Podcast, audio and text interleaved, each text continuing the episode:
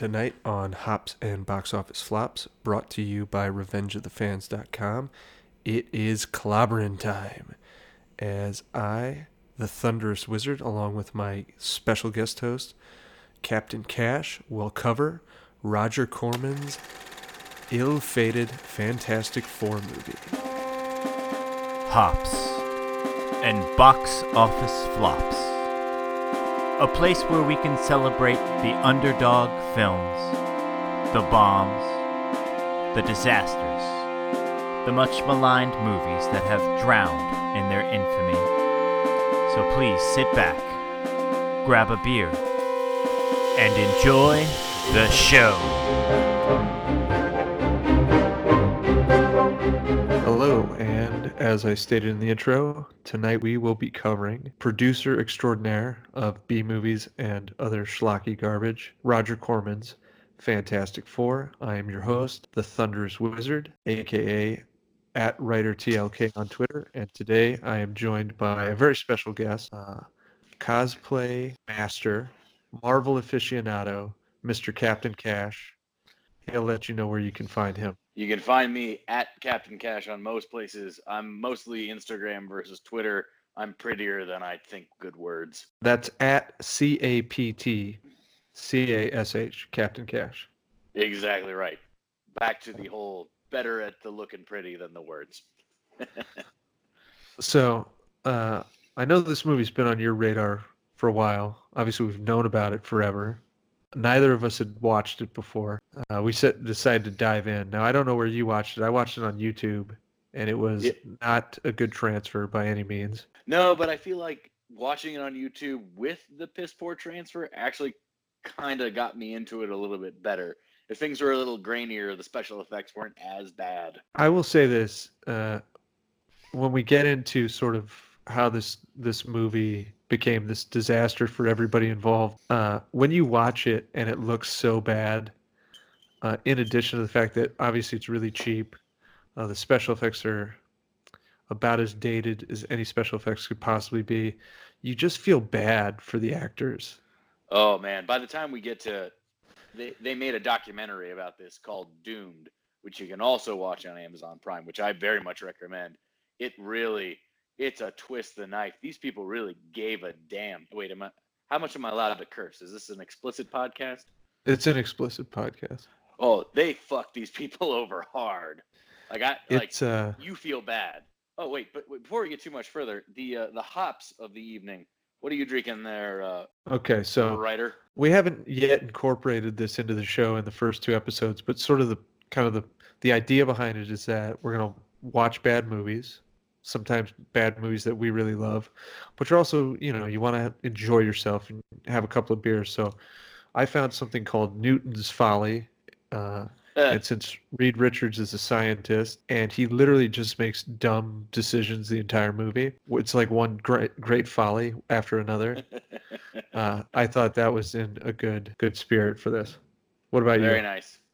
I'm having the uh, in respect to the Fantastic Four. I'll be drinking a Belgian quad from the Ommegang Brewery called Three Philosophers. Why they made a quad and then called it Three Philosophers versus Four, I don't know. But uh, let me just. I, I'm fancy, so let me pop this cork real quick.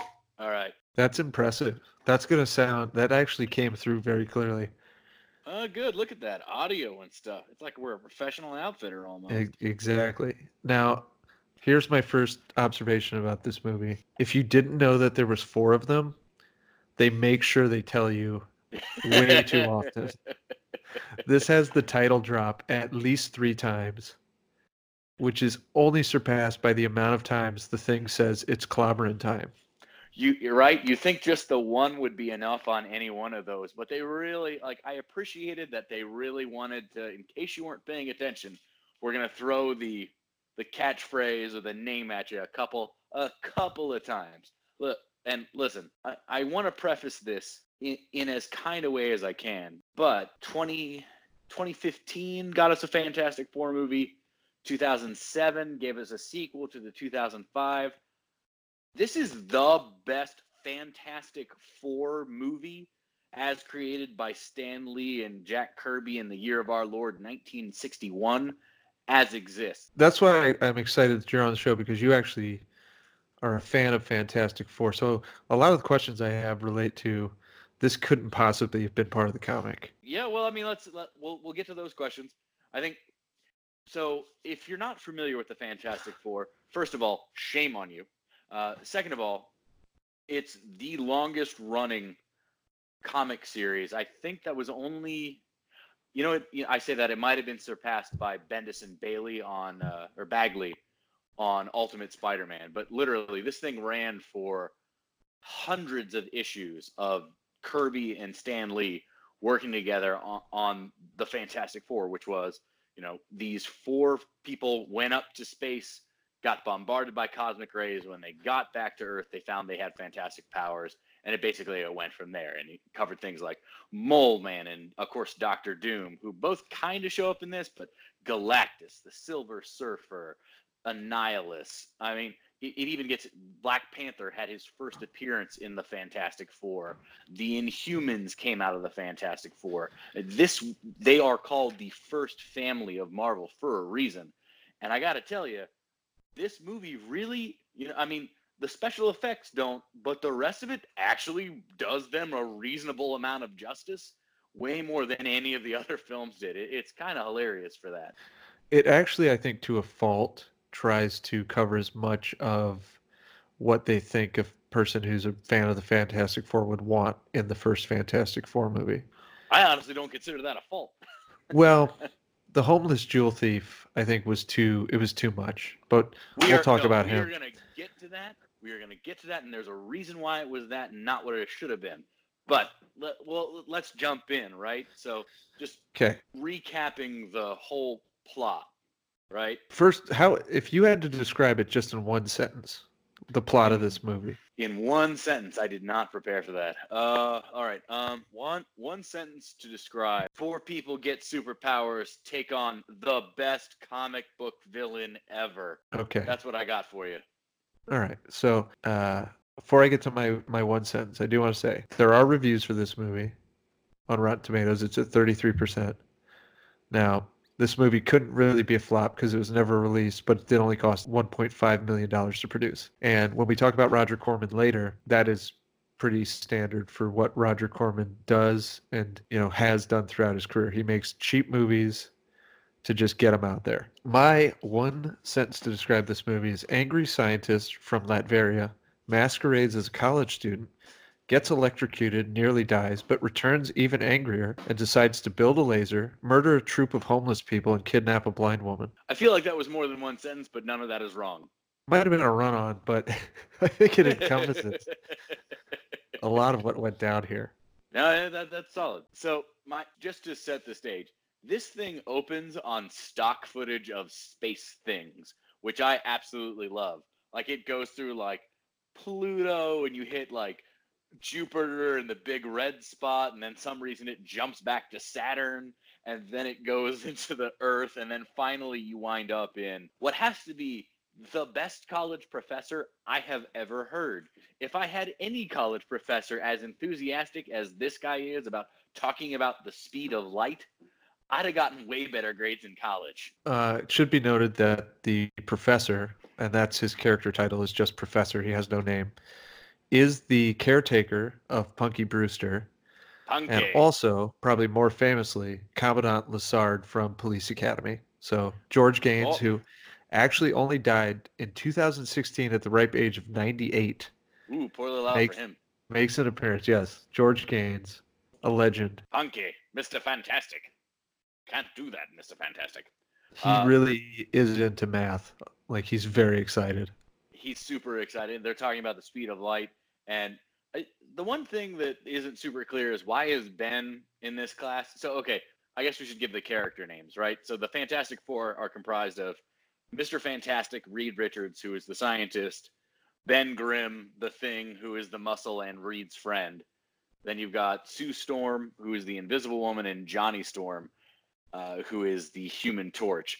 And at this point, Reed and Ben are sitting in on a, a lecture, and they're talking about the speed of light first in feet per sp- second and then in meters per second, and all the while Reed and Doom are passing notes back and forth to one another, and I, I I'm not saying there's some homosexual subtext between Reed and and Doom, but kinda, but kinda, especially when later that so they leave the the lecture hall and Doom does this thing where he like claws at the air toward Reed and almost makes like a grr face where I'm like, okay, that's that's a thing. I mean, given He- the push pull they have, I can kind of see how that relationship. Uh, yeah, all right, that's a way to interpret that. I will say that the actor who p- portrayed Doom, uh, I forget his first name, Joe Culp, Joe Cole. He brings he brings a very interesting spin to this Doctor Doom, and Listen, again, not only is this the best Fantastic Four movie, this is without a shadow of the doubt the best Doctor Doom. Now, yeah, he I he seemed like a with faint praise. '60s comic book villain. He like- he is spectacular throughout. He does a lot of hand gestures. He's really very does. fascist dictator with a with a mouth of marbles because they wouldn't let him re-record his lines. Oh, I mean, and, and that's the funny thing. You listen to this, the audio. You like, again, as a cosplayer, I can hear the the clack, clack, clack, clack, clack of the various parts of his costume when he gesticulates like that, and I'm just like, you really should have edited that out. That feels like a, it sounds like he's in a tin can. At any rate, they leave the lecture after we've introduced the fact that Reed knows the speed of light by heart and he's very smart and he's passing science notes to his not boyfriend uh, enough to get Ben Grimm, his actual boyfriend, kind of kind of jealous. And we get introduced to uh, just in and and here's the other thing that's going to come up: the symphony that is associated with this film is a is light years more than this film deserved. We're introduced to like a this reed note that it it, it comes across as sort of Eastern European. It's like the do do do do do do do, and it pulls in on two dudes who will show up again and again as Doom's henchmen. I don't think they're ever given names, and in my notes I just called them the Borises. Like we get introduced to them. Like this this movie lays the groundwork well in ahead of what you would expect anything this cheaply made to do, let alone something that was shot in literally three weeks. A lot of it, uh, I was sort of casually paying attention, and I got very confused as to why one of the Borises would, who was masquerading as a doctor, would kidnap the corpse of Doctor Doom. Oh yeah. So we're gonna get there, but Uh, yeah. So we have the lecture hall. They leave. We get introduced to the Borises very briefly, and then we have what I think of as the biggest question I have as to why would you do this in this movie. I have another question as to why would you do this in this movie, but I have an answer to that. The question I have, the choice that they made was we follow Reed and Ben back to where they live. They live at I think it was Mrs. Storm's boarding house. yeah, So I was curious about that whole arrangement. A weird there, place for them to be living. Yeah, Mrs. Storm isn't Sue. Mrs. Storm is Sue's mom. Sue is there, uh, and Sue is how old would you say? Uh, ten. See, that's where, yeah, that's where this movie uh, becomes a little troubling It takes a bit of a turn. Yeah, it really does. she, you know, she's anywhere from seven to ten. Played by a young Mercedes McNabb, I might add. You you'll know her better as uh, the chick from Buffy, and she was also the antagonist in Addams Family Values to Wednesday Addams. Oh, it was nuts. oh, she's a little shit That from summer her. camp, or Yes, from not summer camp. I guess it was a Thanksgiving, but oh, Yeah. she's awful. And then, yeah, so that's Sue Storm, who is the Invisible Woman, who Mr. Fantastic eventually marries.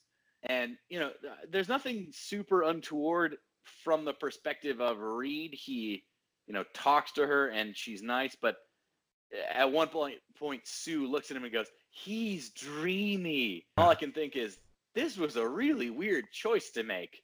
And then they, they you also get introduced to Johnny, who's playing video games, which as I'm watching it, I'm thinking, like, I don't know when this is supposed to be set, but assuming it was even set, let's call it 10 years before it was supposed to be released. So if it was set in 1994 when it was released, this is supposed to be the 10 years prior prologue. So 84, no video games looked like that in 84. you have Reed or no, no, not Reed. Sorry, you got Ben playing video games with Johnny, and it's this uh, what what was it? Base assault, right? Where they they would shoot lasers down, and you had the little turret. You would shoot bombs up, and they would explode, and the circle would would envelop the laser, right? Except for whatever reason, they chose. I guess they couldn't license the rights to that video or that video game. So instead, it's this really cheaply animated loop that is still much better in graphics, even for 1994 that they're playing. Which I'm like, like that took me out of it for a second, only to have that show up much later in the movie. So again, this thing lays groundwork like you wouldn't fucking believe. It really does go out of its way to like try and set a lot of things up, and and some of it is ridiculous, and it's like, why is this happening? But you know, there's thought put into off. it. Yeah. Yeah, that's the crazy thing. So in in any event, that's how we get introduced to Johnny and Sue. So, but as you were saying, you kind of get into this. Okay, so you knew this girl from the time she was, let's be charitable, ten. Yeah. Let, let's say that you were let's say that you're you're a you're a entry level freshman student reed richards you are 18 years old you are living with this this woman and her children with your buddy in college which i guess maybe was a thing in the 80s i don't know no, I don't think it as someone was, who- but yeah well as someone who knows the fantastic four to be introduced to that relationship in that form when I already know that they're going to get married and have children in the form of Valeria Richards and and Franklin Richards, it's a little squicky. It's a little off-putting to go like, "Oh, you knew her as a child. Oh, that's called grooming and that's super creepy, Mr. Fantastic." I don't think you're that fantastic. Anyway, yeah, that's one of the large issues is that he's a creeper, and Ben turns out to be a creeper too. Uh, yeah, and we'll get there. We'll get there. It, yeah, still not as bad as Reed. he's not as bad as Reed, but he's certainly like you know, there's a good chance that there'd be a restraining order put in place. Yeah, at least. or you know someone would have to talk to him about being overly aggressive with just picking people up and shaking them yeah, like, hang on. To, yeah, we're getting there. Oh man. one of my questions was what the hell is colossus and i, I eventually figured it out but i still didn't know what they were trying to do so Wait, you figured it. Out so I feel like my answer to Colossus is the same reason we got the jeweler, not the mole man. There's no reason Colossus should have been anything but Galactus. What what was the answer Ah, to Colossus? Was okay, it actually like so- a comet or well, something? it was a comet yeah but Uh, it wasn't exactly clear what they were doing with the comet and that is also sort of lost in the whole when they are doing this experiment and there's clearly no safety parameters put in place yeah. and Victor So, gets guess set the electrocuted scene, for though. 35 yeah. seconds.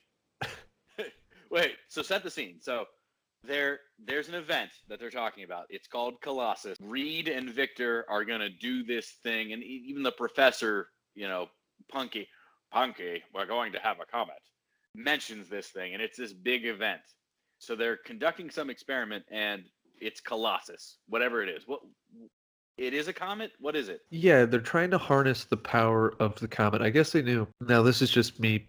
This is theoretically. It had transformative powers, obviously, since Okay. they become these things. But so Victor was uh, wanted to become really powerful by channeling this to himself. Okay. Uh, so you know, of course, later then he wants to rip it away from them and give it to himself as well. So, Which is which is brilliant. which I think That, is that's solid Doom motivation.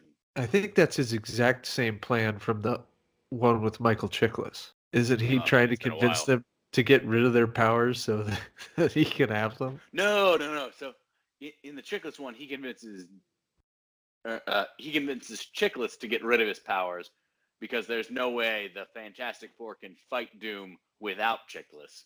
Without the guy But who it- was literally incapable of doing anything throughout the entire film, besides sitting on Yeah, a bridge crying. again, there's a reason that this, the 1994 Fantastic Four film, is the best Fantastic Four film, and it's not because the other ones were very good at all. Um, but anyway, they have they, they do the experiment, and as you say, Doom Doom has a bad time of it. It's a it's a long death scene to say the least. Though Like- it should be noted, Ben shows up. Ben is the one that saves Doom. He, Yes. he jumps in there. He knocks him out of the whatever the electric. Which again, this is one example of they got the characterization right. Ben is a is a big dude with a heart of gold who would just help people because he's a nice guy. So they kind of like e- even though historically Ben and Doom have this antagonistic relationship where they don't really like each other, he's still willing to like I mean realistically put his life on the line to make sure that this random douchebag he doesn't like but his friend does gets saved. He he's getting electrocuted for so long that He Ben really is. Runs across the quad up to the laboratory and then across the room to get him. He must have had to go like I don't know 150 yards to get Uh, to to this be fair, building. This Ben is super jacked for for no apparent reason. Michael Bailey Smith was working out in 1994 or 3 Well, whenever this You was know. I I read about him. He was a collegiate football player, and he hurt his there knee go. had and had to retire, and then randomly went to a, a movie you know, casting casting call, got cast, and then became an actor. But he was an amateur bodybuilder after he played college football. He's go. actually probably the best, the most well cast Ben Grimm, considering what we got I mean, later on. Yeah, that's that's fair. I mean, not to take away from Chiklis because I feel like he did a good job too. But this this thing, like again, eh, you know what? I didn't like this Johnny. Everybody else though, everybody else did a fine job. Bug from Uncle Buck was a little over the top. Yeah, not so good. He was really, and I'm I'm not trying to shit on anybody's life, but eh, trying to who was that? That was Jay Underwood or whatever. Jay Underwood, Jay- yeah. Yeah, Jay, probably a little better direction. I'd have pulled it back a little, but whatever, you know. So in any case, I think what is what was unfortunate for poor Jay was his character really required the most effects, oh and, yeah, and they're just abysmal. We'll, we'll get there. They are they are abysmal, but in any case, Ben stops Doom. I, I was I was a little annoyed that so Ben wrestles Doom away from the electricity, and Reed is like, "How is he?" And Ben just gives this shake of the head, and I'm like, "How the fuck do you know?" Yeah, Yeah, Well. call a doctor. Like, do something. You just tackled him out of the electricity. I mean, you're just gonna. Yeah, he's gone, man. Like, call nine one one. I mean, it, Reed should have known after watching him get shot in the chest with a with a lightning bolt for 58 seconds that it wasn't looking good for him. It does beg the question, Reed. What were you just like? Wow, look at that go! I really thought it would be done by now, but here we are. Yeah, like Yeah. I don't know, t- uh, turn off the power. Some something, right? They, they had to like this weird structure is what it's all shooting lightning through. It's strange. Uh, but in any case, they immediately cut to the hospital scene where where Ben is getting patched up, and if you weren't paying attention to the the I don't the reed music the the Eastern European music before now one of the Borises shows up as the doctor to effectively say, "Yes, he's gone. He's gone. That's all. Thank you. Goodbye." which is leads to one of the better lines in the movie. Reed goes, "Where are you taking him?" And he just looks at him gravely and says, "To the morgue." Where do you take bodies? Where else would you take bodies? The morgue, right? Yes. Again, to the film's credit, all of that does seem weird. And then we get the shot of from inside the body bag, the zipper comes down, you look out onto the Borises, and they do they do something to the effect of my liege, we are here to take you away, bring you back home, make everything okay.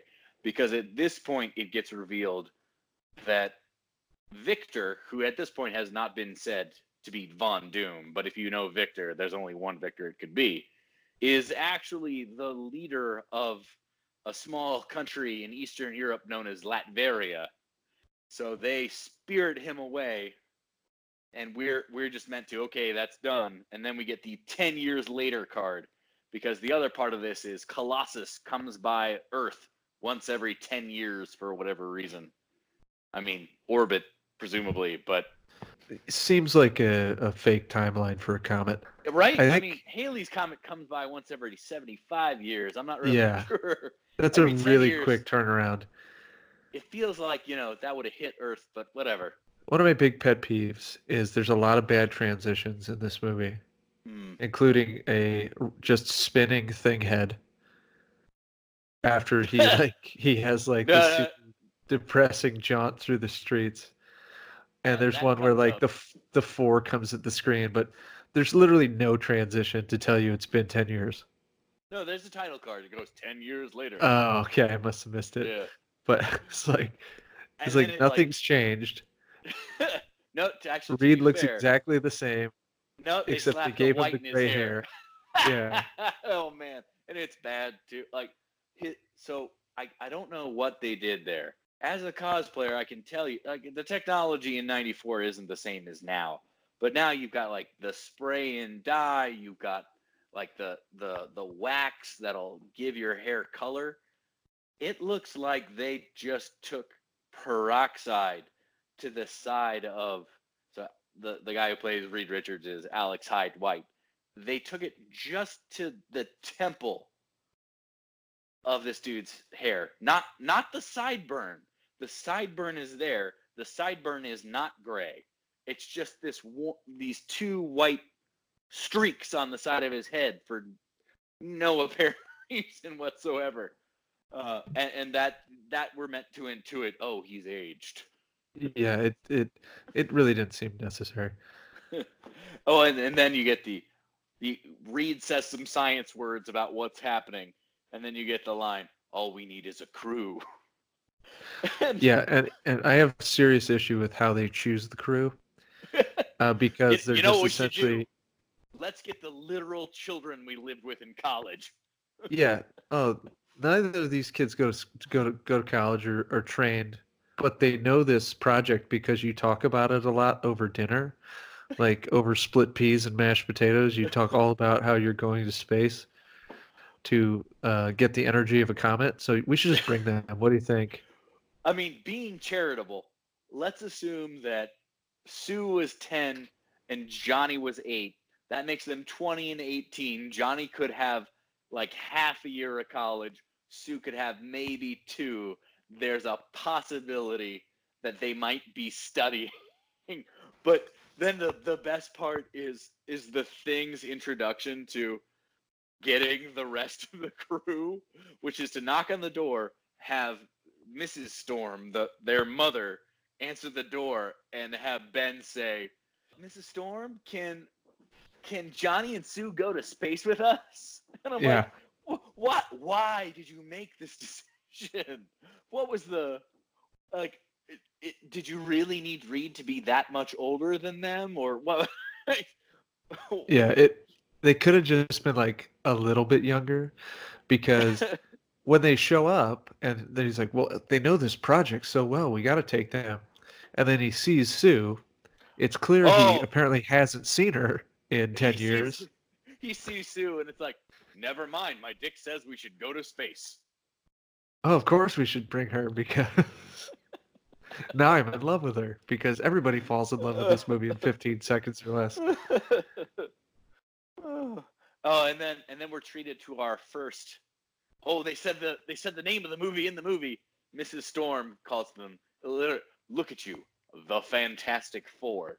I, I mean, maybe I can buy that at some point during the five. Let's call it four years that Reed and Ben lived with them. That came up, but that would that would seem to indicate that Reed and Ben palled around with the 10 and the 8 year old, which just seems weird. You know, based on the outcome of the mission, she might have wanted to hold the compliment until they got home Yeah, that's fair. Because it, it again, doesn't go well. I see. It's still the best Fantastic Four movie. I, I think it still fits. I listen. I'm not saying it's good. I'm just saying given what I've seen, the best option. Well, name aside, I mean, they go up there, they don't do a systems check, which is, sort of Reed's thing. You, you know, like, well, whatever happens, happens now. Uh, and it fails because of the jeweler, who is supposed to be the Oh, mole man. Here we go. Yes, Ian Trigger. So Ian Trigger is the jeweler who so painfully obviously was meant to be the mole man. And I actually Yeah. know why that is. Do you know? why he was supposed to be the mole man, or why he, No, he wasn't why the mole he man? wasn't the mole man. Because they said that's in the documentary about rights issues, and Yeah. they, they had written him as the mole man, and then they're like, well, we'll just. It's like I don't know, maybe don't have them live underground anymore. So, if you're again, if you're not familiar with Fantastic Four, the Mole Man is one of the really iconic villains of the Fantastic Four. It, it might go Doom, Galactus, and then either Annihilus or Mole Man. And Mole Man's whole shtick is that he lives underground with all these mutants because the the upper surface rejected him because uh, basically he's got a big nose and he's got poor eyesight on uh, really. It was like 1961 what he won. Uh, but they've clearly written this character to be the mole man only to find out oh you can't use the mole man. So they just they just call him the jeweler and retain basically everything else. He, And instead of he- having like the the mole glasses he's yeah, got like a uh um it's I'd call it a loupe, you know, the thing that jewelers look at jewels with, but instead it's it's more like a microscope on his eye, and that's about it. and so a lot of his characteristics, because he's not the mole man, end up making literally zero sense because he's just the mole man, but not really. So it's all you know. He lives down there, and he feels rejected, and he has these this these people around him. So, I mean, maybe they'd take another pass at the script if he's just going to be Sean Connery from Entrapment or whatever that movie was with I, I honestly I treated him, Zeta-Jones. I treated him as human splinter. He's got a bunch of mutants that live in the sewer. He's got a set of skills. Though again, anyone who is that good at like presumably as the jeweler, he at least deals in jewels, which eh, on their face generally have a lot of money. So he's either living in the sewer because he wants to, or he's living in the sewer because he's giving all his money to the sewer people he lives with, which might actually make him the good guy of the movie right until the rape, at which point, oh, wait, no, he's actually the bad guy again. He's really one of the dumbest jewel thieves on earth because he steals this diamond that is of ludicrous size and value. Oh, wait, yeah. So we should back up because it, it for whatever reason, it goes to the jeweler who then sees, which we don't know her as Alicia Masters at this point, right? She's just some random woman, uh, as played by Yeah. one Kat Green, who I don't think has done literally anything, at least from an acting perspective, other than this film. She's done some soundtracks. I, I looked it up. Uh, Uh, there you go. so not a lot of acting, but she's been on different. Uh, she's done the music for different movies. So they're going up to they, the Fantastic Four, as they have been called by Mrs. Storm, are going up to the lab where they're keeping this diamond. And Ben bumps into Alicia Masters and like manhandles her basically, right? Yeah, he. She's very upset that she's dropped her uh, sculpture. Yeah. He doesn't care about that in the slightest. He then just picks her up, like Bodily. shakes her, like like a madman, like Lenny from Of Mice and Men, uh, and tell, tell me And about with the cosmic rays, George. Tell me about the cosmic Yeah. rays. and within 15 seconds she's in love with she's in love with him. Oh, they do the face touch though. So he gets she gets to feel Michael Bailey Smith's face and they're like, This is a handsome man. All right, that's gonna come up later. All right. Yep, and so t- like not only is she in love with him, she's having like perverse thoughts about him as she's molding other sculptures. Oh, and, that, and that comes up later. So they, they go up to the they go up to the lab. Reed says some science stuff, and they they do the and that's where you get introduced to the diamond or whatever, which is why ostensibly the jeweler is there, I guess, rather than just creeping on the the pretty blind lady who I guess we should say Alicia Masters is famously the thing's blind girlfriend. They actually just got married this year in the comics. It was was a very touching scene. Uh, they they broke the glass. It was lovely. But so Reed says the science stuff. Here's the jewel, and for for whatever reason, this is all meant to be the Baxter Building, which is the Fantastic Four's base of operations. They the Fantastic Four leave the room where the diamond is stored. They turn on the security system, which is just a bunch of lasers for whatever, a bunch of green lasers for whatever reason. And then we are treated to what I think is the silliest part of this film, which includes a man that is an anthropomorphic rock monster. Is that is that the jeweler uh, doing like uh, the the hopscotch across the lasers that are very sparsely populating the room to the that is where... the that is the jeweler doing the river dance across the lasers. Oh I my mean, god, it is. It, uh, go ahead.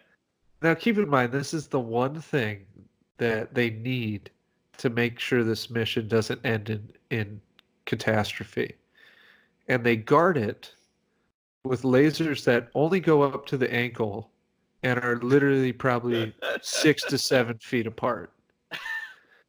Enough so that the jeweler, who's only about four foot ten, can river dance his way to the to the case and get away with with the diamond.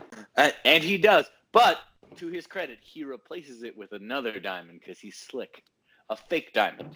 Now I saw the jeweler's hideout. I'm curious where he got the supplies to make the the replica diamond because he does like the Indiana Jones from Raiders of the Lost Ark, where he like swaps the one diamond and replaces it, but it looks exactly the same. Enough so that it fools Reed Richards, who again he's not much of a scientist. he uh, he is the best scientist, sir. He can he can man Colossus or whatever.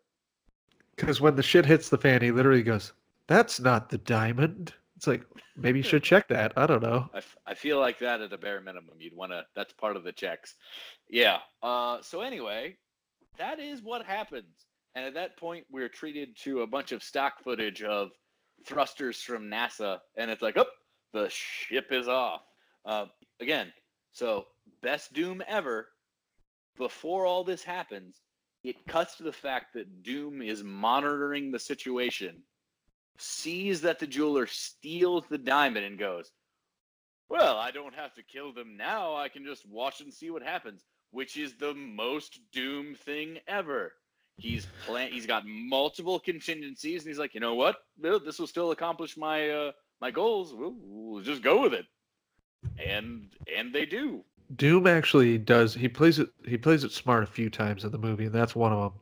Yeah. Where uh Michael Flatley uh, from the Soar. Soar Flatley steals the jewel for him. So instead of exposing himself and having his uh, two goonish buddies the go in there, you know, he lets the jeweler handle that. And then yeah. uh, later, he gives the jeweler a chance to just give him the diamond before just committing hobo genocide. oh, oh, yeah. Uh, but again, so Doom Doom does the Doom thing. He's like, oh, that's the jeweler. Like for somehow Doom has got actually not somehow Doom is a genius scientist and a goddamn wizard. So he's got the the oh this is the jeweler. He's got the facial recognition technology immediately to know who the jeweler is and who his accomplices are. So he's like, you know what? All right, we're just gonna let this slide.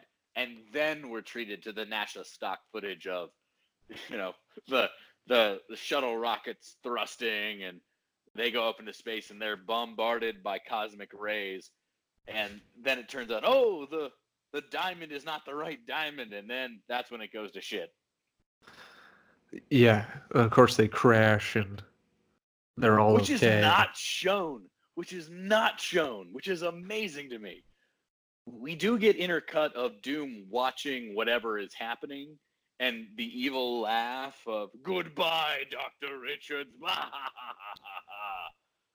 but we never actually see the shuttle crash. We just see like, and, and again, I think I feel like this is owed to the Corman esque price price that this movie was shot at. But you just get like, it's it's pieces of like old airline, like you get like a row of seats like you'd find on an airplane from 1973. They- I, I think Yeah, they went to a junkyard and they said, "Hey, uh, what kind of metal you got? yeah, something from a plane, literally Yeah. anything or a plane, we'll take it. I need an engine that's extremely tiny and probably couldn't power a spaceship, but please give that to us." you don't even see the crash. It just cuts to the hill where all this crap is strewn about. And uh, is it? Do they focus on Ben or Reed first? I don't remember. I can't. Re- I think. Well, no. I think Ben is running down the hill, and uh, they, you know, they end up fighting each other, and of course, that's when we. The first power we see is the Invisible Woman, which I'm not sure how they shot that. I, I guarantee you, it was literally Rebecca Staab, the woman who plays Sue Storm, just dropped out of frame. I'm right here, she said from literally under the camera. I I But- think in, that's even what she says is like how she shot a lot of it, where she'd be like, "Okay," and then I would duck. oh, and then I mean, then you can tell- Reed's I mean- power.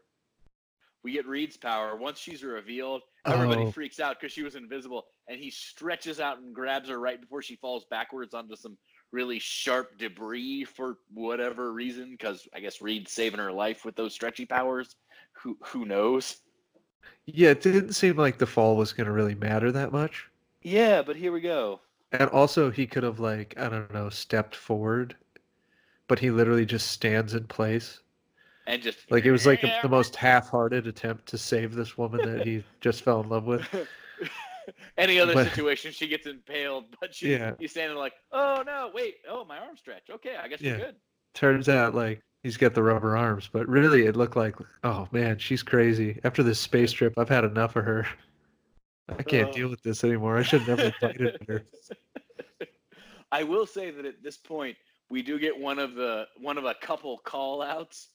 So I think the first one we had it was the why are we can can Sue and Johnny come out and play in the spaceship? Yeah. uh, we we get our second one, which is why are we all still alive? The shuttle is in all these pieces, but we're all together. What? And that doesn't get answered, to be clear. But they ask that question at least to sort of lower your your barrier of disbelief. Uh, I and, mean- oh, and then then we get Johnny's reveal, which is a fire sneeze. Yeah, he lights the bush on fire. He sneezes and lights the bush on fire. That should be clear. Which have you ever sneezed and just had a fire happen? Would you have thought you were the cause of that fire?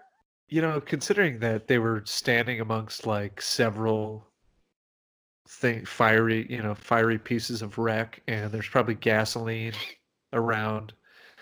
The assumption that it was just him, I thought was a bit like, oh, look what I did. It's like, I don't did know, You there's do like- that, Johnny? There's crap everywhere. It truly, it truly was spectacular to the point where I started to question Johnny's sanity, especially when he starts to hand jive his anxiety, where he's like, uh, uh, "Was that me? Was that me?" I'm like, "Ooh, we should put him. He needs a sedative, or at least a have a- beer." Which, uh, Yeah. I have a feeling that was actually how Chris Evans behaved while he was on set of the 2005 Fantastic Four. Like, what the hell am I doing here? What is going on? was that before or after push? That was that was pre-push. I think it was. I think. I think Push was after. It push was after. He he really lucked out by getting Captain America, which he, obviously he's a fantastic Captain America, but he wasn't He setting the world Cap. on fire. No, not at that time. That really. Though then we get to the point where I I feel like it it helps to set the time maybe that so they crash land in what appears to be to me like Ireland. It's rolling hills, it's green. There's a tree. I think I saw a fence, right? But they're like, oh, no one knows where we are, and I guess we've got to hang out here until someone comes for us. Yeah, they're Whereas- literally in the middle of a field, and they're like, "Oh, no one's gonna know where we're at." And it's like, pretty sure everybody saw that thing crash. it's probably being tracked for one. And it is, Yeah. but not by NASA, yeah. but, but by not- Doom. Not by the morons who gave Dr. Reed Richards more money to blow something else up. Uh, but but again, this is another example of Doom knowing what he's doing and being genius about it.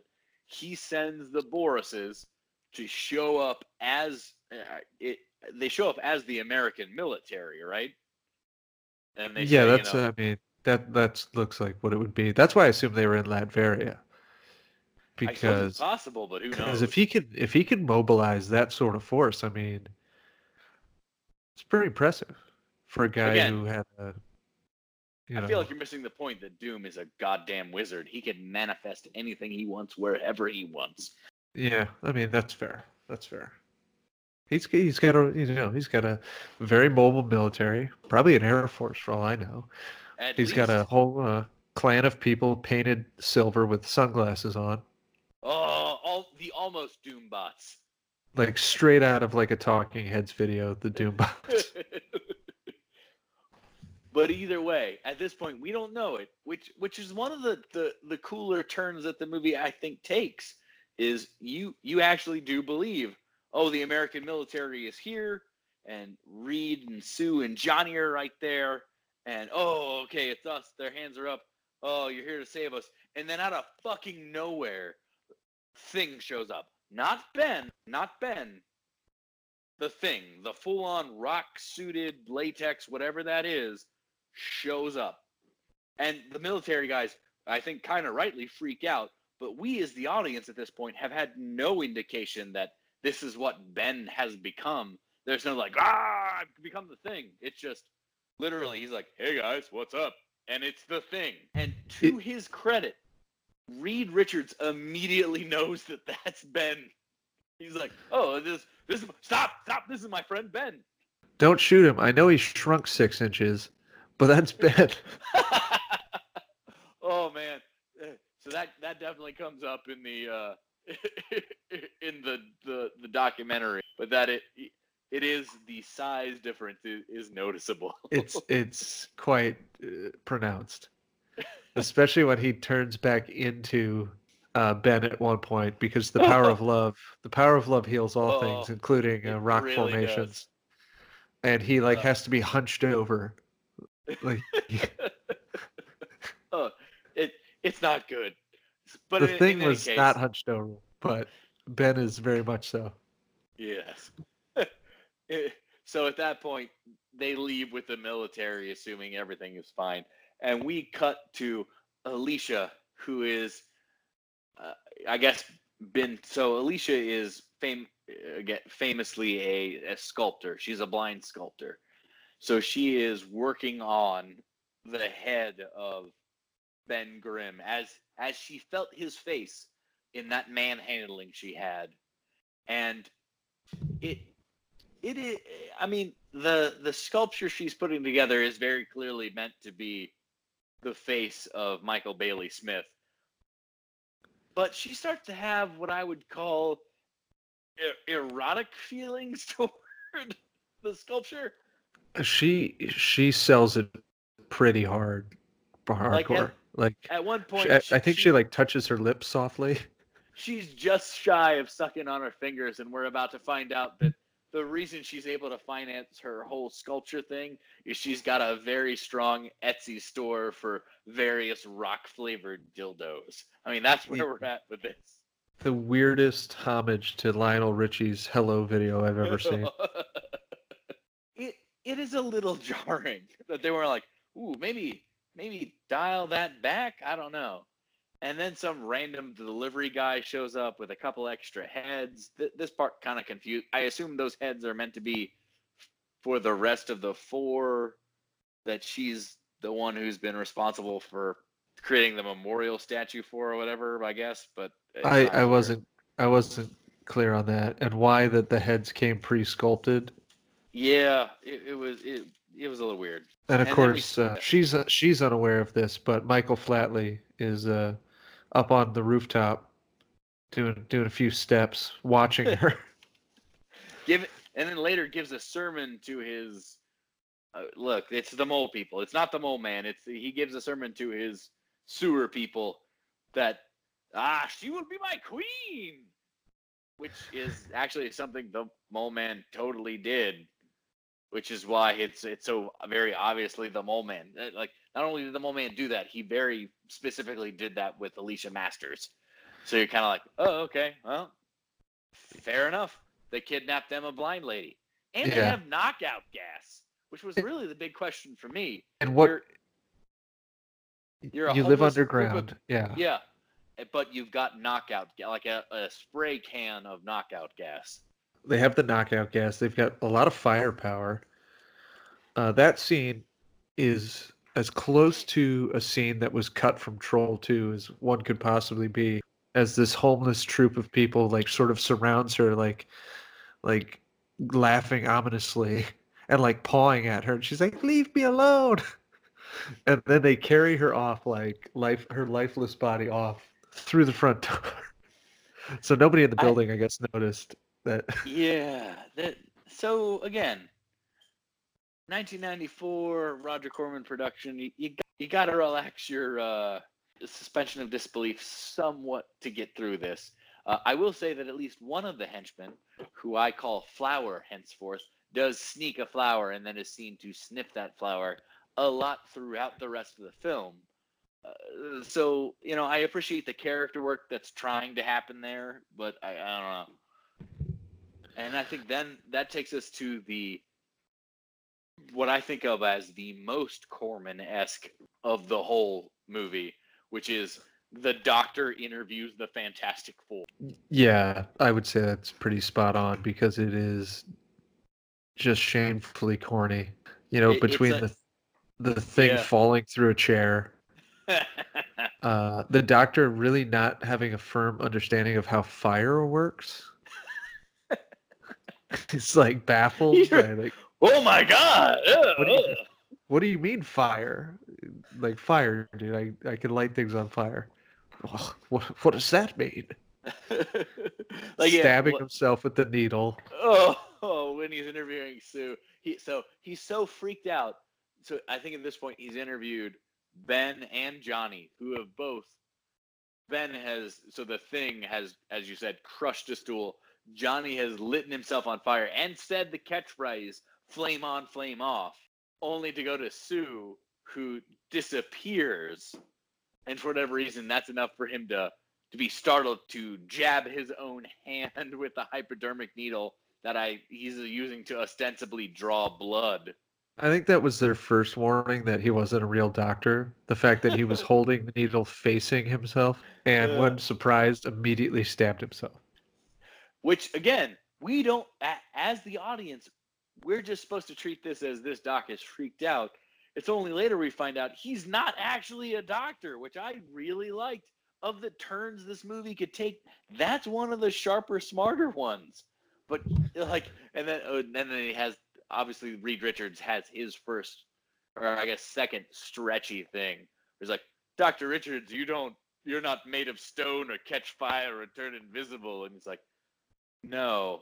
Well, can you take your own blood? And he's like, yes. And he like does the stretchy thing to to take the the syringe away from the doctor who is six feet away. So instead of just like kind of leaning forward, he just does the the arm stretch. You're like, and we're cool with that. Okay, all Again, right. it's it's pretty clear that Reed Richards, now that he has these powers, will quickly become the laziest person on earth.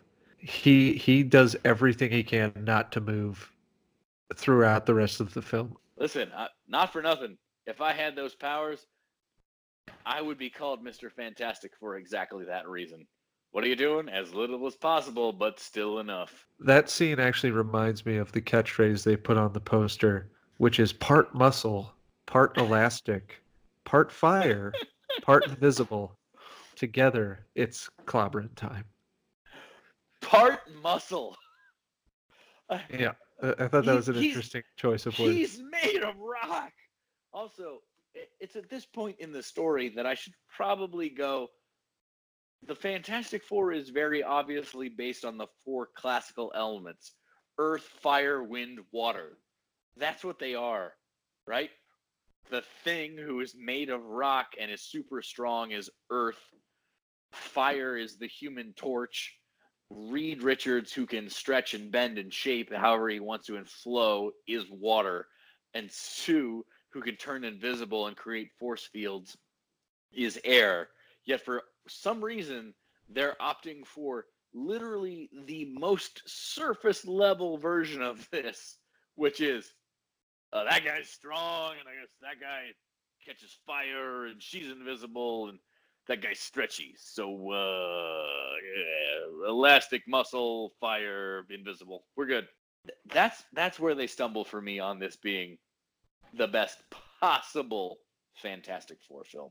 I think it's greatest defense. Now, I don't. If this is part of the comics, it's it's they probably should have rethought it. But when Reed's like, "Oh, of course, this makes perfect sense," I'm oh always wait, uh, I'm always bending and going out of my way, stretching No. myself thin.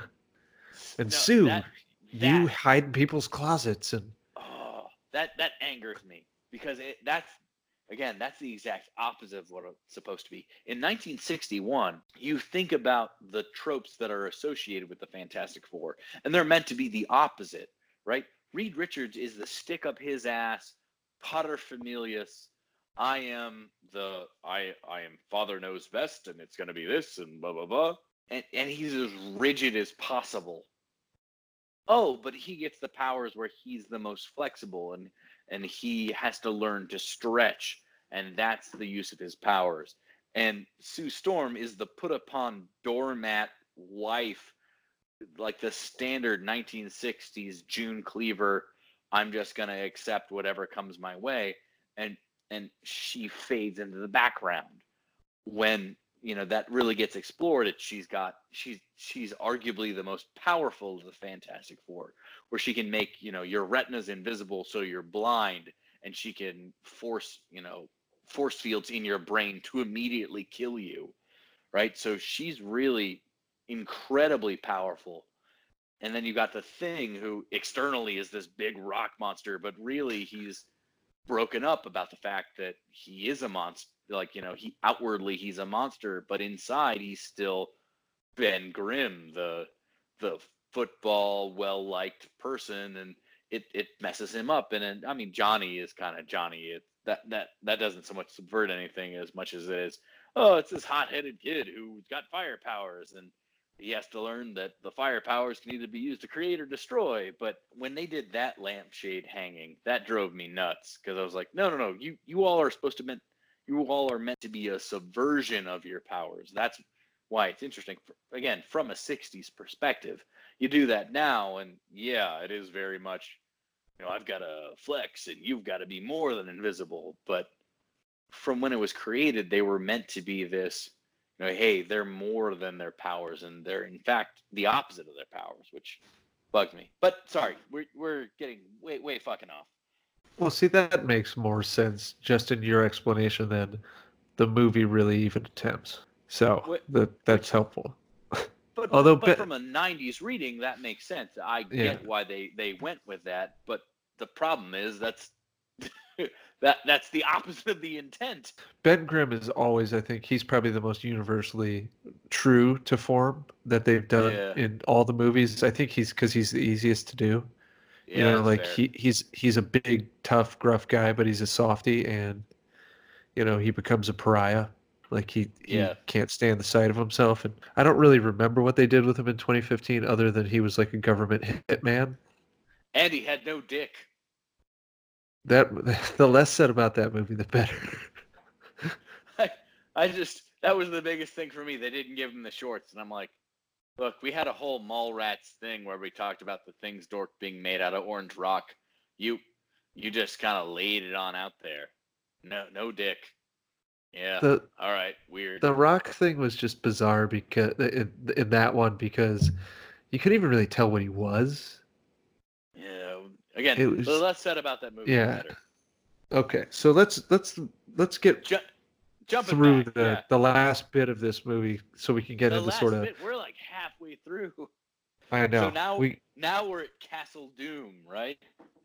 We get the establishing shot, and then we get the motivation that Doom wants the powers of the Fantastic Four, which again is super on point for Doom. So I'm cool with that. Doom makes some un, very undoom like maneuvers late in this movie, like where he's That like, "I would. I wouldn't sully my hands with killing you. Let me send in this group of dweebs wearing sunglasses at night, and then they immediately just get destroyed. And then he comes in, he's like, "What happened?" it's like, Doom- you watching? Doom is uncharacteristically forgiving of the Borises when they fuck up, but that's okay. I think he uh, takes out all his frustrations on the homeless circus group. He really he I I feel like they got an unfair shake. But again, they did kidnap a blind woman to ostensibly be the queen of their leader who is super creepy. So uh, maybe they they're they're kind of culpable, so it's fine. I think there should have been a mutiny when he had a diamond worth a hundred million dollars, and he's like, "I'm just going to give it to this woman who I've never met." You know, be like, you know, maybe we should talk about this because honestly, we're living down here in a sewer. We all have like 13-inch TVs. None of us have bathed in probably five to ten years. You know, we I could eat a steak. I could like go to a restaurant. You know, I could do some stuff. Why don't we sell the diamond? Bare minimum. Let's get like, you know, a nice a nice house that we can stay at where we can all at least, you know, we can bunk up, but there's a hot shower, you know?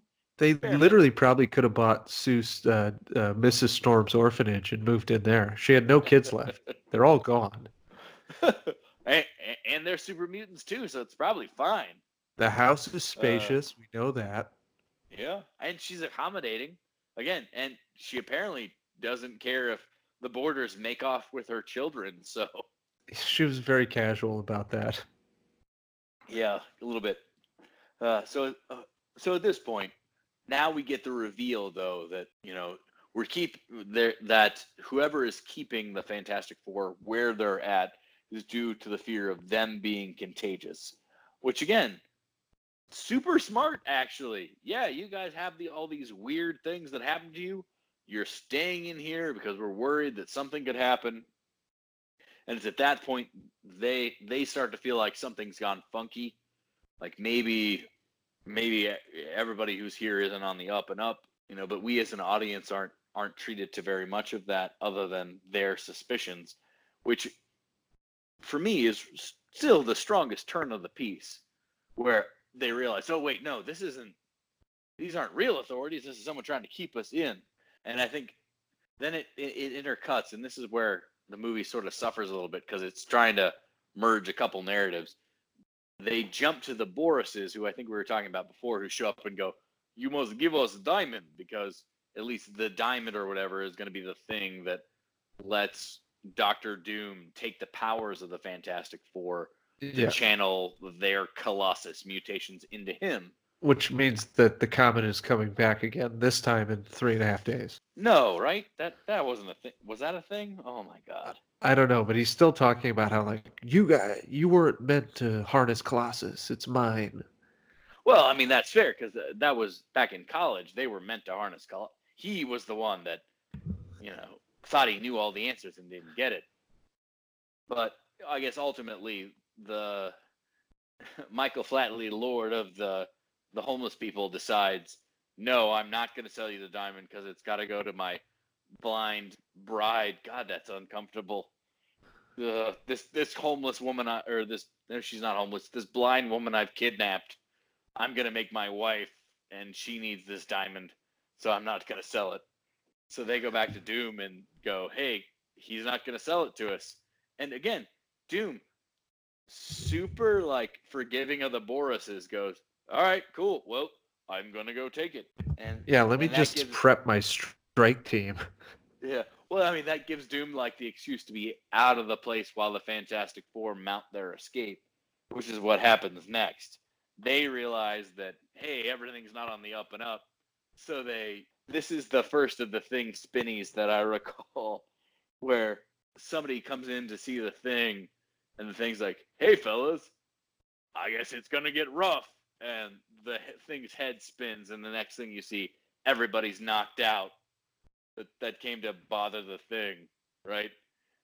And the Fantastic Four, that minus the thing, take the the hazmat suits that they're wearing, to go invade Castle Doom. Yeah, this is before they have their official suits, which Yes, uh, exactly. oddly enough, Reed gets married in. Uh, I, I've got questions about that. Like, why are you why are you getting married in this suit? Super fa- I mean, it, it is a nice.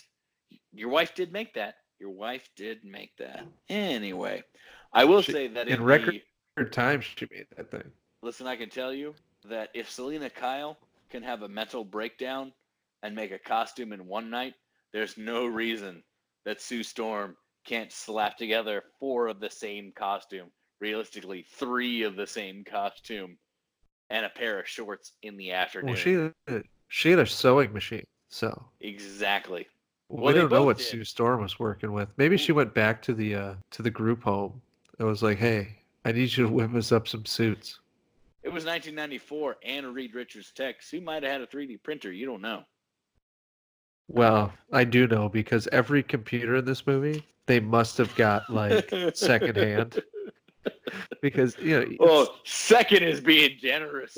Third or they fourth. shot it in 92 but these computers are from the 70s 70. Yeah. uh, uh, so i did love point- i mean oh, i loved how they repur they talk about in the documentary how much shit they repurposed for this movie oh, and it's brutal. oh we got these spacesuits and then uh, you know we use this for this and the studio they were in was condemned by the fire marshal Oh, there were rats. We're we're gonna get there. So at this point, they've snuck out. They've got the hazmat suits on. I think at this point, the the big win for me is Sue knocks a motherfucker out in one punch.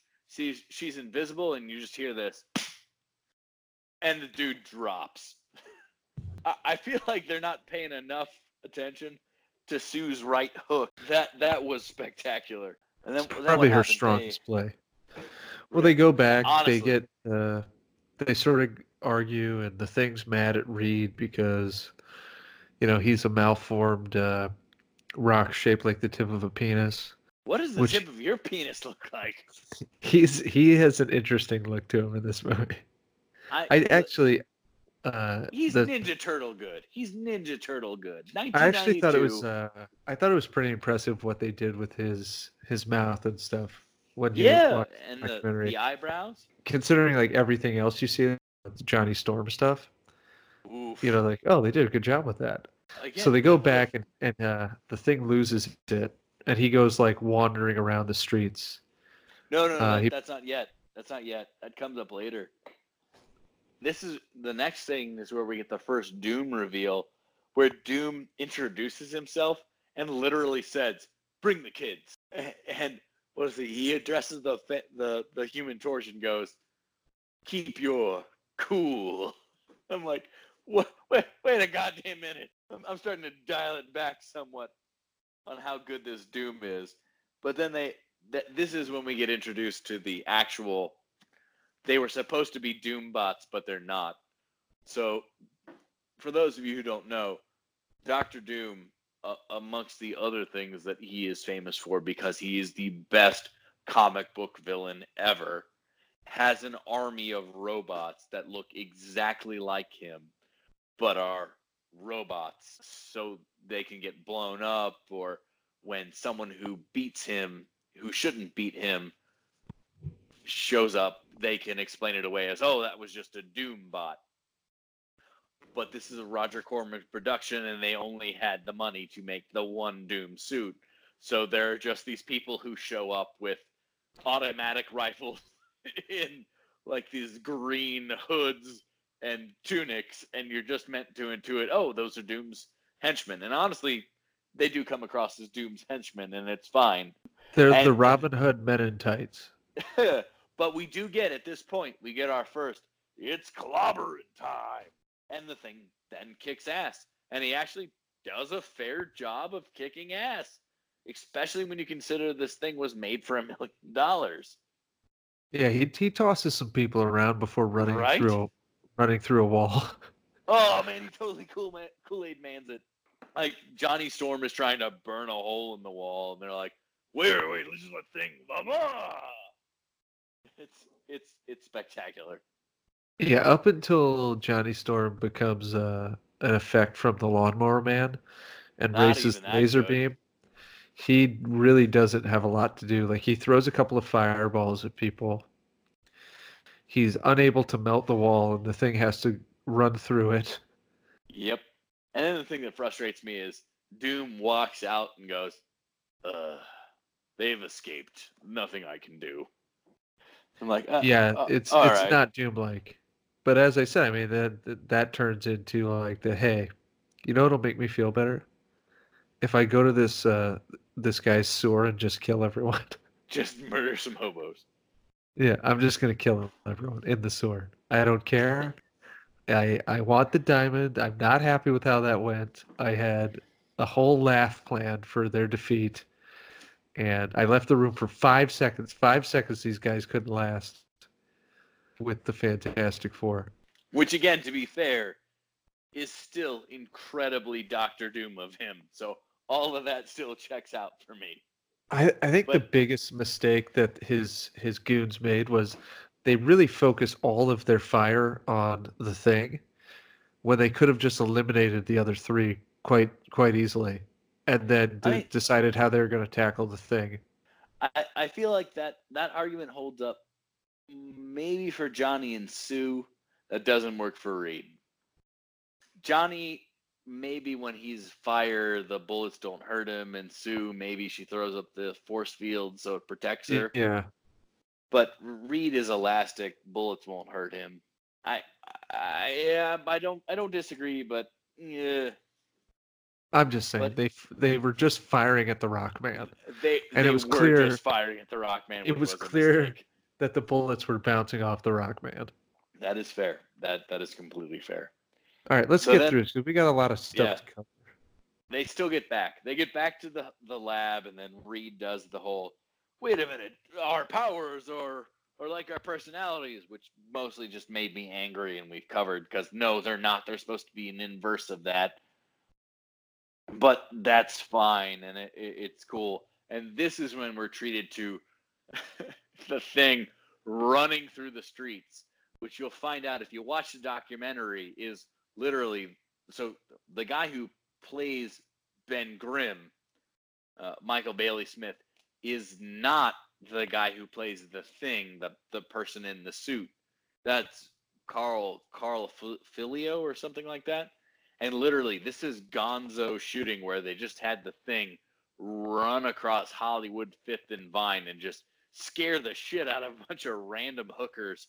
It's it's kind of weird because it's just him out there doing his thing. No It's pun his- intended. It's as close to like the ending scene of any episode of The Incredible Hulk where he's sauntering off to the sad music, where the thing is like really depressed, and it's I don't know instead of going anywhere that would have been a better option, he decides to wander around the streets, hide outside of restaurants, and Oh, he scares the shit out of a bus in a very strange manner.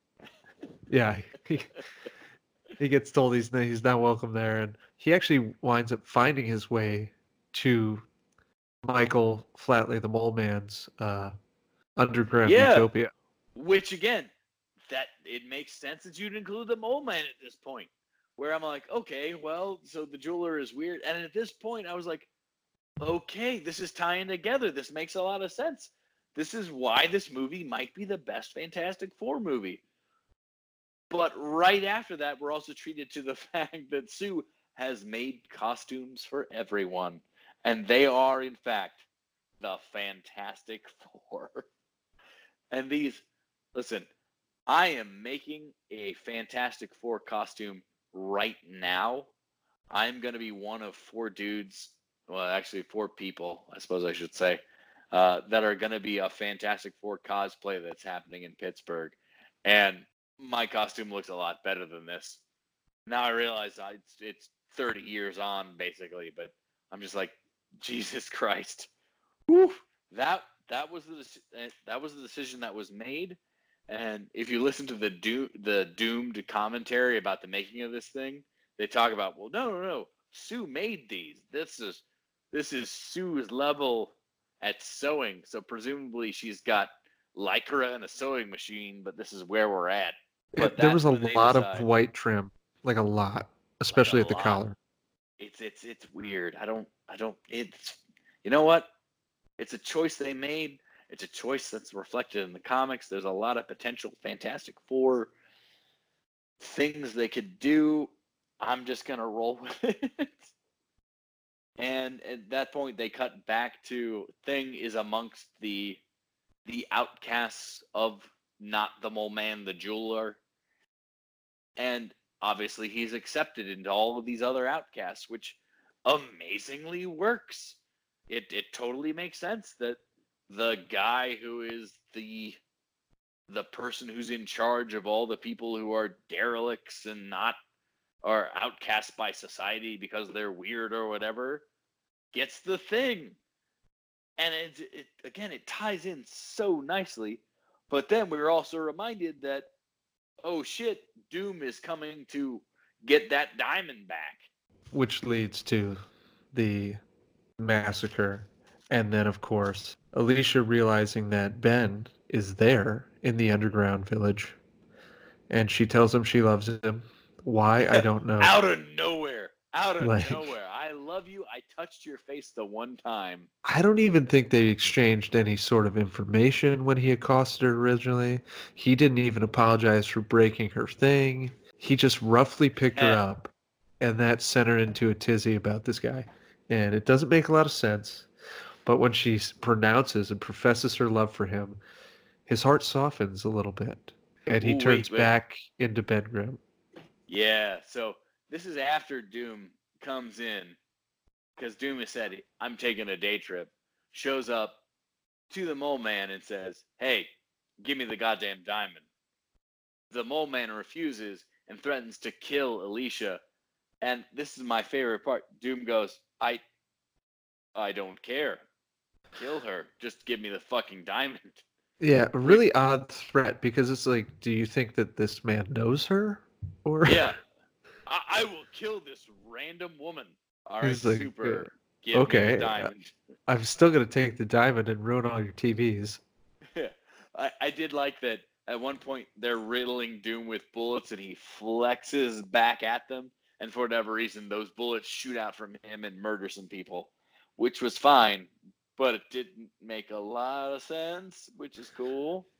Well, he's got like the Captain Phasma armor, where you know stuff just bounces off him, and he's too cheap to give any of his henchmen armor, and he's just like, "Hey, you know that spray paint that you have on? That's probably gonna kill you anyways. Good it enough. doesn't. It doesn't stop bullets. so Yeah. be careful, But- boys. But in any case, Doom is like, I, I don't care about this random woman. Give me the diamond. And then Thing appears and goes, Hey, I'm going to defend Alicia. And, and that's where you get the pronouncements of love and the the the morph from Thing into Ben, which we kind of glossed over before, but they actually they do pay a little bit of of service to this where the idea is that whatever changed them is also somewhat psychically related to their own you know personal flaws. Again i i I feel like it's an inverse right i'm always flexing this way and that and you're always shy and you're a hothead but it's the the idea that the thing is so you know closed off emotionally that it makes him a, a monster which now at this point where he realizes he does love another person morphs him back into human Safe to say it it didn't take much. Like I feel like he's so easy in and out of love, he could turn back into Ben Grimm whenever he wants. also it is worth noting as michael bailey smith was a bodybuilder and the guy they built the the thing suit for the guy who wore the thing suit was a guy named carl Ciarfalio and carl was not that and he shows up in the doom thing and i'm not trying to shit on him he seems you know it was just a, a consequence of having to make this thing as fast as they could they got a stunt man to build the suit around without thinking through what the actual actor who would play the thing would look like. So when he shrinks into a human form, he doesn't shrink that much and you're reminded, oh shit, this guy's kind of huge. He, yeah, he's a six foot five guy, and I'm not sure how tall Carl was, but when they show like a still of him next to the suit, he's a full head length above the suit. Yeah, it's noticeable, is what I would say. Yeah. And and here's the the one turn where I feel like it's weird with Doom. That that bugs me. Doom went from kill the thing to no, the thing is not a not a rock man anymore. Let him go. It's fine. Yeah, that "Hey, was a mistake. Yeah, that was the whole. Your whole plan is to steal their powers, so definitely, at least incapacitate, maybe murder that guy so you can do that. But Uh, yeah, think about kidnapping him, running some tests, not with the same least. doctor, preferably one that's a real doctor. an actual doctor, as opposed to ah, I just jabbed my hand. Uh, But you know, there's probably something to be gleaned from analyzing him. Even a corpse, again, even a corpse. Hey man, they got a lot of good use out of Zod's corpse in Batman vs Superman, so I'm sure they could find something in there. You and I both know they got no good use out of Zod's corpse. Oh, Zod's they got corpse. tons of use out of that corpse. you kidding me? And then, so at this point, they go, I guess, Doom goes back to Latveria. Thing goes, well, Ben at this point, because he's human, goes back to the, the rest of the Fantastic Four. And Doom gives them a threat to show up to Latveria because I've got this laser. And he shows the laser and he's like, do this or the laser will. And I, I, I guess the answer is that the laser will just play atomic bomb test footage because literally it's it's four or five shots of the most famous atomic bomb test footage you can imagine where you go that's atomic bomb test footage all right So, so Doctor Doom built the Death Star, essentially, in his castle, and he blows up some city. I don't know. Also, it's not clear why he's blowing cities up because his end goal is just to get harness the power of this meteor, which really just means he needs to steal the diamond from homeless Michael Flatley, which he does anyways. So, I was kind of confused by all of that. well so as far as i understood it he's he's using the i will use the laser on new york if you four don't show up and surrender yourselves Ah, okay. So it I, does- I'll blow up uh, Alderaan if you don't tell me where the rebel base is. Yeah, more or less. But it does beg the question well, I can blow up Alderaan, so why do I really need the ability to be stretchy, create fires, be invisible, or be super strong actually matter? But it, it I think still. if he was being a front runner, he really only needed Sue and Johnny's powers. I mean, you're Reed's.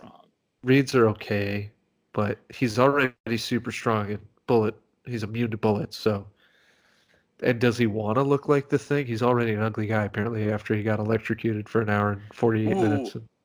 Pump the brakes because here's the best thing about Doctor Doom that I like the most. And this is the Jack Kirby, the guy who helped originate the character, which is the whole accident. So in the comics, the whole accident that caused Doctor Doom to feel like he needs to wear a mask is that Doctor Doom is actually very, very handsome. But he's such an egotist. He's so vain that it's just a minor nick on his face. It's like a, it's like a hockey scar. But that's enough for him that he feels like he has to hide his face. And that's what I I love about the character is that nuance. Though in this film you are absolutely right. It is because he is super gross looking and probably looking like a rock monster isn't a downgrade for him. Which, for the record, they do in every other Fantastic Four movie. None of them understand that that's sort of the principle of the character. This perfectionist can't stand the sight of himself, even though bad at all. In every other movie, they make him a total freak. And it drives me nuts, but there's little I can do about it. Yeah. So In any case, it is what it is. they uh they decide, hey, we can't we can't let that happen. They're gonna go to surrender. But not really, because the thing shows up. Reed, Sue, and Johnny are there, and they all decide, hey, we are the Fantastic Four. Drop the goddamn title. Here we are. And then we get the montage of the Baxter building, which for whatever reason is the 44444 building. That's four fours. I don't know why they chose to do that, but that's the reality of where we're at now. And a fantastic car out of there straight to, to Castle Doom. Seems like that wouldn't be like a very quick trip. Ah, well, yeah, I'm willing to go. Ah, fantastic car, so it's fine. But in any case, they show up in Castle Doom and are immediately trapped. Like they they there are X's on the floor for all four of them, and they all stand in all of the the X's. And it's like, oh, there's a force field. We're trapped. This is literally after they say, "Have you ever felt like you've been walking into a trap before?" I don't know. I've never walked into a trap. And then immediately then- did. And Whoops. then they're trapped. Womp womp. Maybe, you know, with that in mind, be like, yeah, you're right. Maybe we should have a strategy. Like, let's not, all walk in single file and then step into the, the exact spots we shouldn't. Yeah. So they get trapped, and then for some reason, eh, Reed is able to stretch his foot under the force field, kick the thing that is creating the force field, and it frees the Fantastic Four. And at that point, it is catchphrase time. And just everybody says their thing. Uh, the the foot kick. I, I didn't like many of the stretchy effects, probably any of them, but that one I thought was the single worst. None of them are good. None of Yeah. them are good, but that was definitely the worst. And at that point, Doom goes, All right, screw it, shoot the laser at New York. And Yeah. we are treated to the laser being shot at New York. This is where we get the full effect of the human torch. So in the comics, the human torch was originally an android who then got frozen, who then, well, frozen, gets put in stasis, and eventually becomes Vision. The second human torch is Johnny Storm, who is a human ostensibly literally made of fire. And their realization of this is, let's call it subpar. Would that be fair? It's it's clear at this point they were down to no money. But we also find out that the guy they originally hired to do special effects, who had claimed he'd worked on uh, Independence Day, ID4, was like yeah. like had no idea what he was doing. So then they had to outsource all the special effects work to this guy named Mr. Film, which I think the name alone is probably a good indicator that what you're going to get might be serviceable, but it's not going to be great because his name is Mr. Film. Uh, and it's not. But to be fair, this is the point where it calls back to that video game that Ben and Johnny were playing, where he goes, "Oh, you remember that game? I love to play that game." And it he flies back like he's playing whatever it was, laser defense or missile defense. And lasers don't work like that, but at least they set the seeds for it He it he diverts the laser with his body, with Which his also whole body. which sends him like uh, into like a backflip conniption.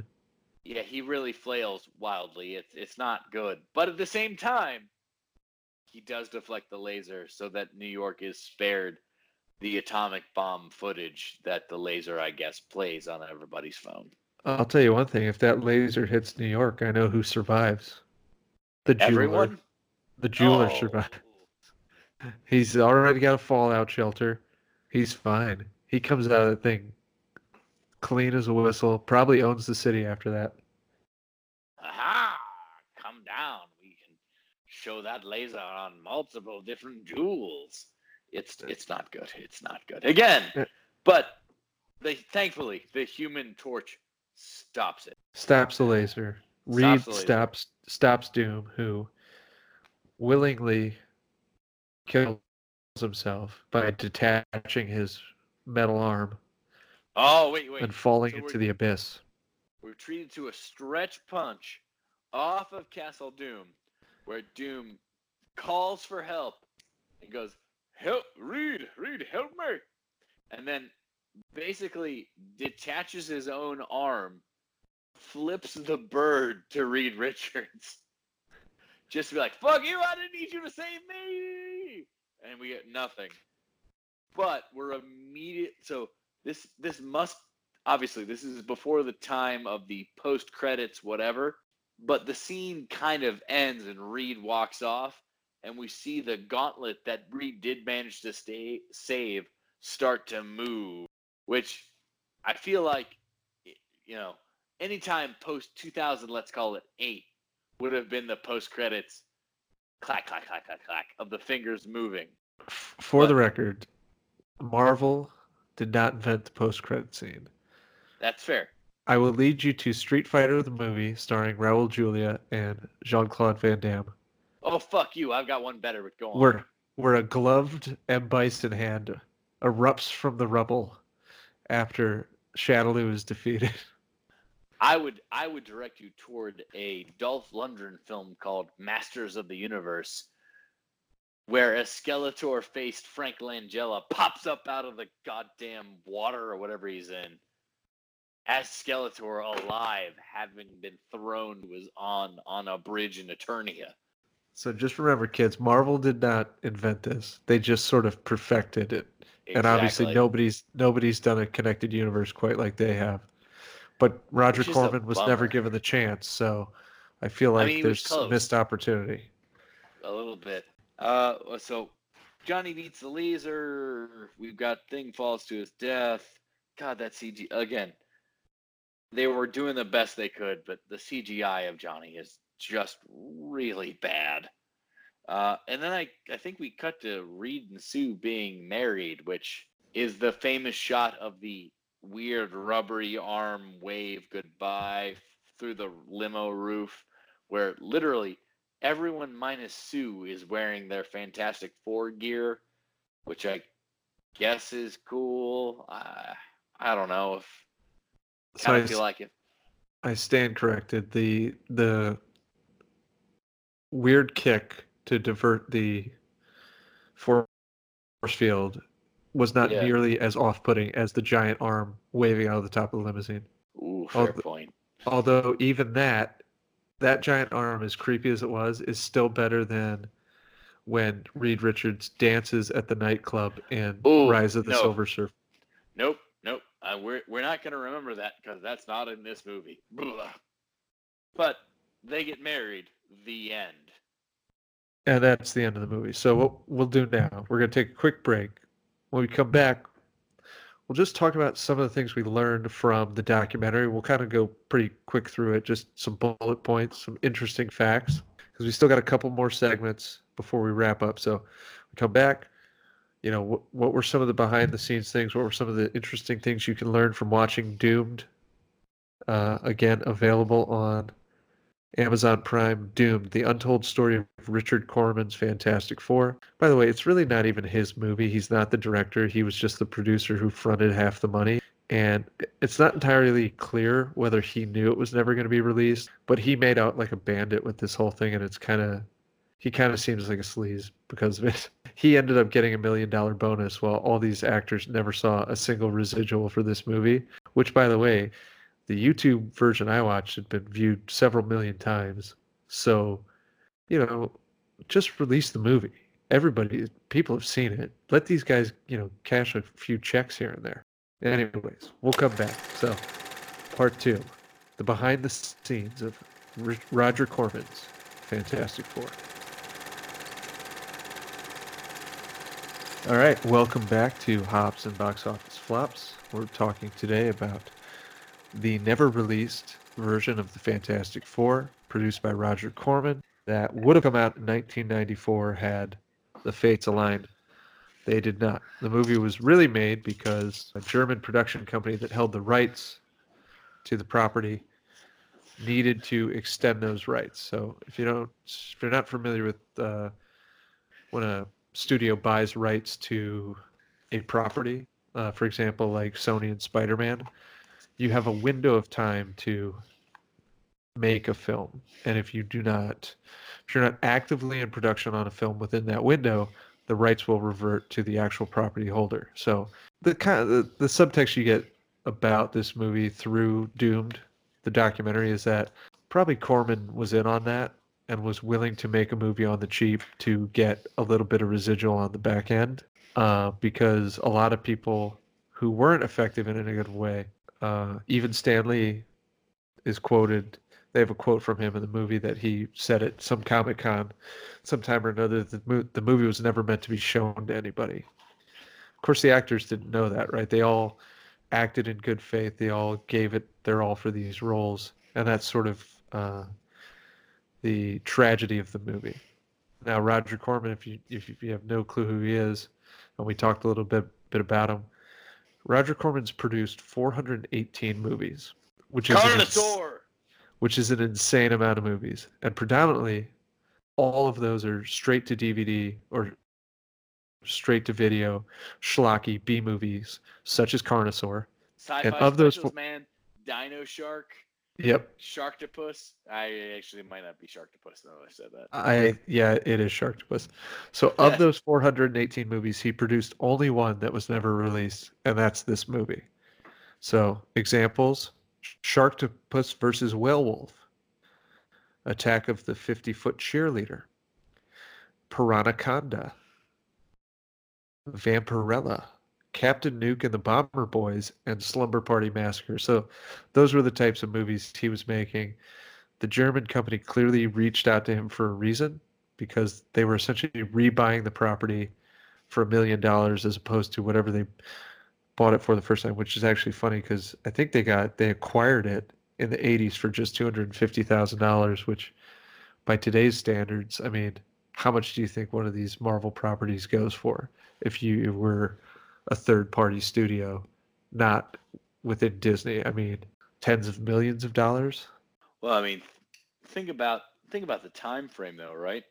This thing came out in '94, which was right before the snap, which I mean, this is when Marvel Studios was getting ready to sell off everything. They were getting ready to go file bankruptcy, right? Yeah. So Which, uh, yeah, the dark days of Marvel, we were right in the thick of it. And I, th- I found it kind of interesting that they had a lot of different properties in play that were supposed to happen in this period of time that never did. Like they talk about Wesley Snipes was supposed to be Black Panther. how, which would have been amazing, not as amazing as Chadwick Boseman, but no, I, I agree. But I, I think in the, in the long run, it, it turned out better because we got Chadwick, but we also got Blade, which Blade 1 and 2, uh, they dated to a certain degree, but they're still pretty pretty good. No, they're solid vampire movies. Plus, Uh, I mean, there was that. There, there was talks of James Cameron doing a Spider-Man movie. There was a lot happening at this point that seemed like it was going to take off for Marvel. So they had every reason to try to bury this Fantastic Four movie, which is terrible because, frankly, uh, this you, know, you watched the the Doom documentary. The people who were in on it didn't know about it. The the lead actors, the the people who were the special effects folks, they poured their heart and soul into this, and you can you can really feel this. I mean, now again, I've kind of shat on the work of uh, what was his name, uh, Jay Underwood as the Human Torch, and you know, I I really I feel like he's the weak weak link of the four, but I don't think any of that was for trying, right? They they wanted to make the best movie they could for the amount of money they could. And I still think this beats the dick off of any other fan like this movie was made for 1 million dollars. The next Fantastic Four film, the 2005 film was made for 90 million dollars and this And- movie is better. Yeah, and I've never watched that one again after seeing it in theaters. God, So- so bad. I'm a, Uh, again so bad. It it was not a good movie. This is all, a good yeah. movie. It gets the characters. It understands Doom. It and the crazy thing is, like the for the most part, the chemistry between each of the four is there. Like you really appreciate that Reed cares about Ben, and Johnny cares about Sue, and Sue cares about Johnny, and they all care about each other. like, even if Reed is super creepy with his whole grooming of Sue, there's not a question that they all want to protect each other, which doesn't exist in literally any of the other movies, especially like the whole idea that Reed and I'm sorry, that Johnny and Sue are meant to be brother and sister. I just I don't buy that Jessica Alba is Captain America's older sister. Again, and then that's probably down to a lot of the behind the scenes stuff, but these people really cared and really tried to make their best movie. And the worst part is you watch this 2014 documentary and you see how hard they tried to pump this up. They went out to Comic Con. They went out to like ultimately they were going to do the the reveal at Mall of America and they got shut down and these folks are doing it on their own dime. They were essentially promoting the movie with their own money and going to cons, signing autographs, talking to fans. They had a screening set up at the Mall of America, like you said, and then they received the cease and desist. And it's sort of heartbreaking because, yes, one, they not only did they work really hard on this movie, but they all thought that this was going to be like their big break. Like they're like, oh, we're part of this this Marvel comic book property, and this is exciting. And it was at a time where there was a lot of momentum going into some of this stuff, although well, not not of a lot of it panned out. But well, and then ninety four, right? Yeah, that gives you at least Tim Burton's Batman, Batman Returns. You've already had the Superman movies. So why wouldn't Fantastic Four be the next thing? They thought with all these other properties in development, even Wes Craven was supposed to do Doctor Strange, which I think would have been better than the Doctor Strange we got, which I'm not a huge fan of. I don't think it's terrible by any means. I'm just not a big fan of it. Yeah, and I fair. love Wes Craven. But you know, they all thought this was going to be their big break. And the producers all were thinking to themselves, like, hey, we're finally going to get a movie, or the people that worked for Roger Corman, that's going right. to be in a movie theater.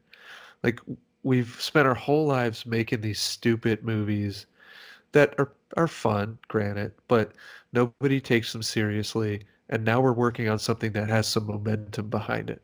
It that's that's I think the most heartbreaking thing of it all is that they were really just sort of shanghaied you know they they they committed all this time and they got nothing in return for it yeah i mean, i completely agree I, I i feel like this was a movie that if for 1994 you think about what came out around that time and this was obviously produced much cheaper than that it doesn't even time, yeah the million and a half i'm not even sure that's uh, it's a tough figure and they talk about it throughout the movie but i don't know where the money really went think about how much it costs to do 30 seconds of Thanos, right? Yeah. Uh-huh. Now again, that's that's 20 and at 25 years on, sure. But the what they did for the price that they had, it, it's it's still it's an impressive feat, and that that's where I come back to. Now, is it a really good movie? No, probably not. But for it's a, definitely not. A, but for a B movie that that got made for literally again the the 2005 so 15 years ago the 2005 fantastic four was made for literally 90 times the amount of money that this movie was produced on it's still a stronger film they, they're tiebacks. They they understand the characters, and you know, even if he's called the jeweler and not the mole man, you still know this is the mole man. So, I, I really this is this is the strongest Fantastic Four movie for me. It definitely appreciates the property, and I think that's something you you definitely would say that the 2015 movie does not at all. No, it tries to oh. reinvent the wheel, and I think me, in a lot of ways it really disrespects the property and which is a, a huge no-no when you're dealing with this stuff and that movie had a monster budget too and it and like and i would rather watch this at least for the sort of the the novelty of it. Like wow this this these people worked on this and it never got released. Like that's pretty incredible.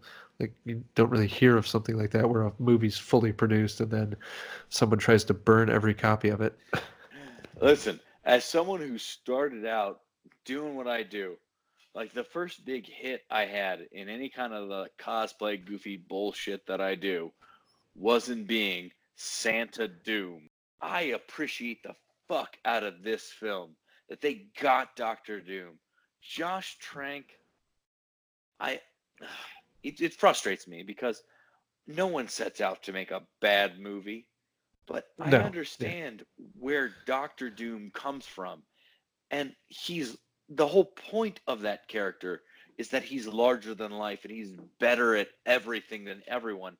But his tragic flaw is that he's too arrogant and that he doesn't understand that, you know, he has to be able to to rely on other people. And that 2015 movie that turned him into some kind of like like gelato flavored lime green slap him in the goddamn face it I, I don't have the words it just it made me so angry He Like, was I- essentially um, they remade it with Keanu Reeves, but he, he was like the alien from you know that shows up and he, he has like some incredible mind powers and sort of can just like force someone's brain to explode with his mind.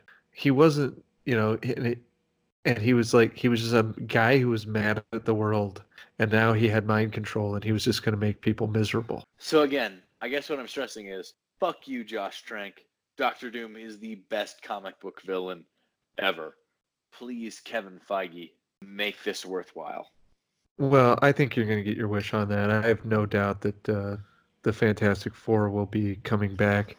It's only a matter of time. Now, here's some interesting things uh, in terms of people that auditioned for this movie: David Puddy, Ooh. Patrick Warburton, The Tick. Uh, Oh, I know where you're going next. he, he auditioned to play Ben Grimm, and Doctor Doom could have been none other than Mark Ruffalo. The Ruffalo. Yeah, Mark Ruffalo. Also, Titus Welliver auditioned uh, to play Doctor Doom. Right? If you don't know He's who he, who uh, who he is, he's well now he's Bosch, which is I guess the big thing. But uh, of course he was on Lost, Yeah. and he was like Jacob's foil on Lost, in that whole uh, sort of main plot that made no sense. I did not dally much into Lost. Well, you saved yourself six years of time then. In terms of people going all out for this movie, the two composers put together a 40 piece orchestra for the music of this movie, and they too basically paid it, funded it themselves. I, I read that they paid something on the order of six thousand nineteen ninety four dollars to make this happen. And when you watch this movie, you can hear it. Like everybody's got their own. I so I, I spent a lot of time on the internet. I hear it as a leitmotif. Like the the Russians have their own sound. The mole man, or who is not the mole man, the jeweler has his own sound. The Fantastic Four have their own sound. Doom has his own sound.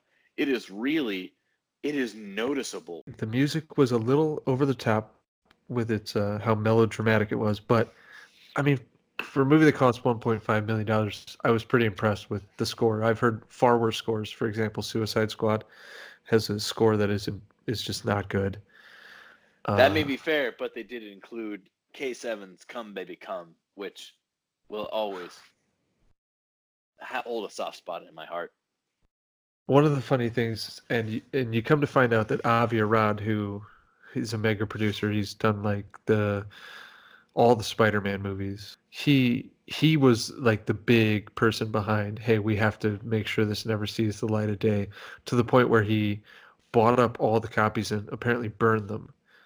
The director Oley Sassone says in the movie that he tried to actually go back and get a print because he knew it wasn't going to be released and you know at the very least he wanted to have it because this was a piece of his career like he'd worked very hard on it and by the time he went back to the studio all of them were gone but when he had I, I don't know how did how did it get out he had taken something to be reproduced for the studio and he thinks the guy working at that place made himself a copy and that's That's what he this thing- says.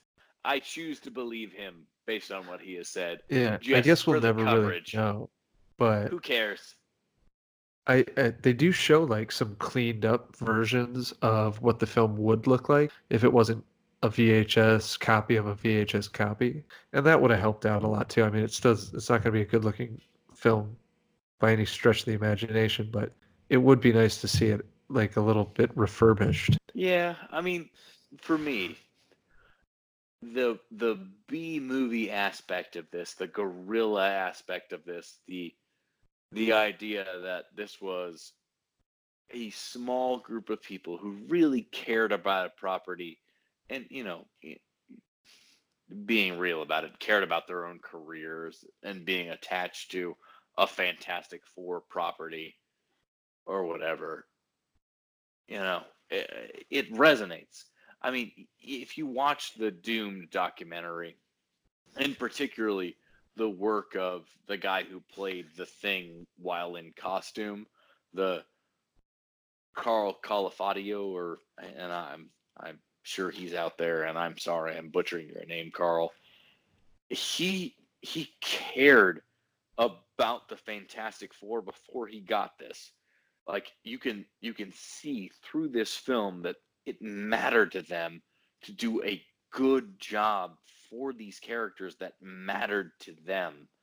And that's that's the real tragedy of this film to me is yeah. that there is a group of people who wanted to do the best job that they could and 2019 it is have done the best job at a fantastic four film i have ever seen and i have literally seen every fantastic four film and i have watched the the cartoon.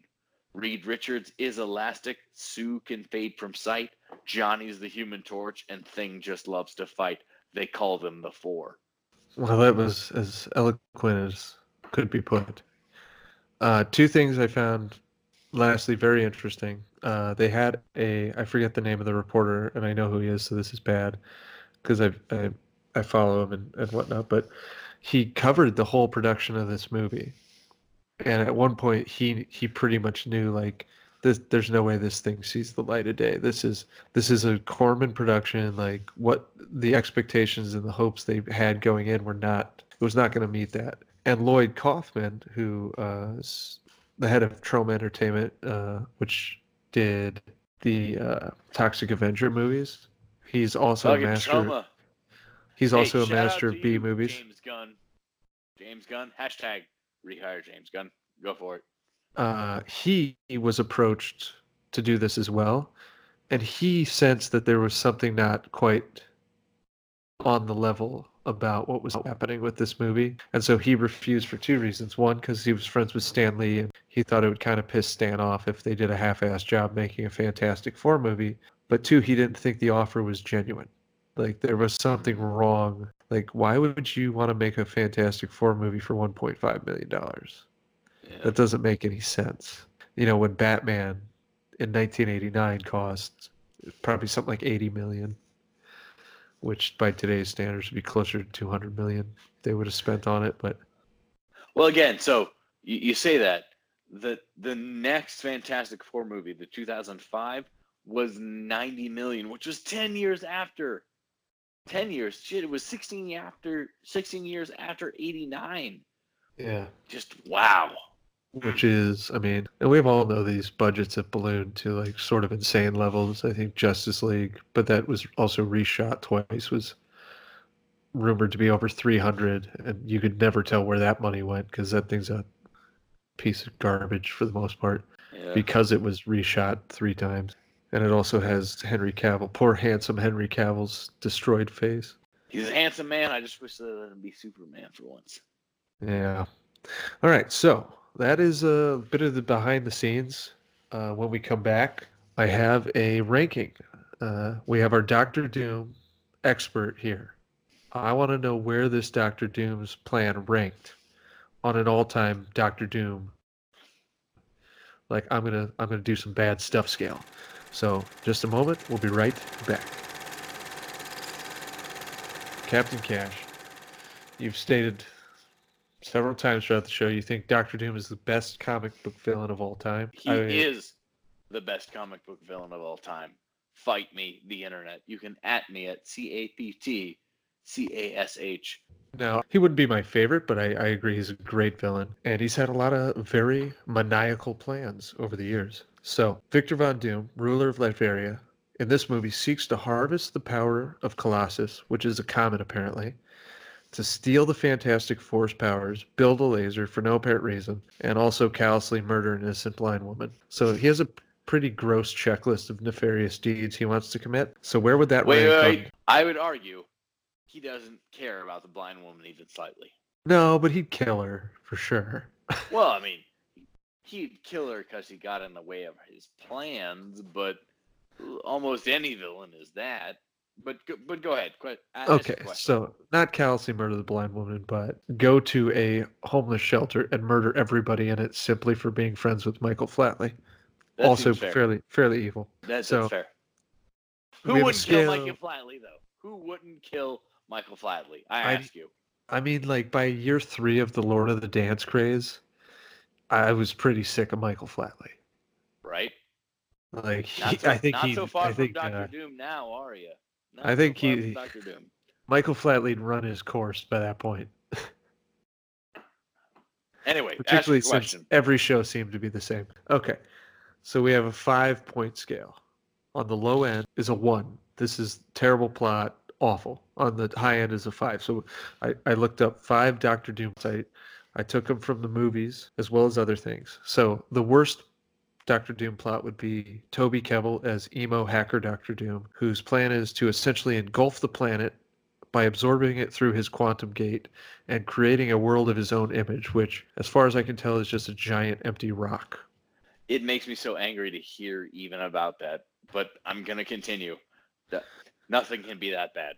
Go on. Uh, number two, you as Christmas Doom, whose sole purpose in life is to become internet famous and annoy sports fans, which I, I'll be honest with you. That's, I mean, that's not a ten. If Toby Kebbels is a zero, I would put me at like a seven, frankly. I, I, I mean, you're ahead of him for sure. Actually, I grappled with you putting you ahead of number three, which is Nip Tuck Doom, who slowly turns into metal and can shoot lightning. And you know what? I have zero fucking idea what he wanted to do, and I just don't care.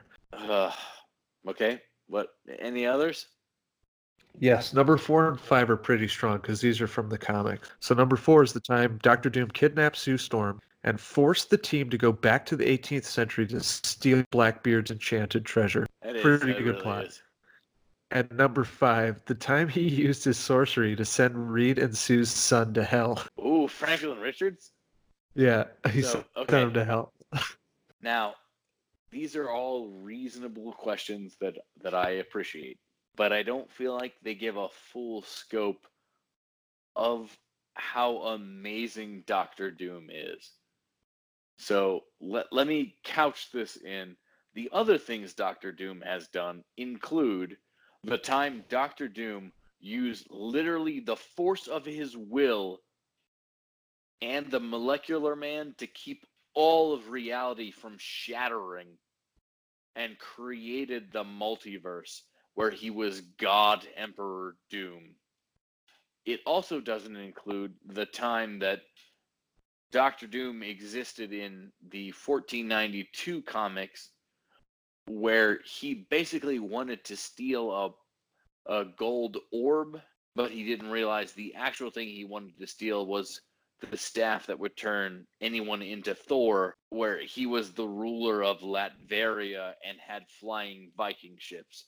It doesn't cover the time Doctor Doom assumed the form of a zombie Reed Richards to eliminate all of the other zombies and say, I am Doctor Doom. I have saved all that is humanity. I am Doctor Doom. Remember my name.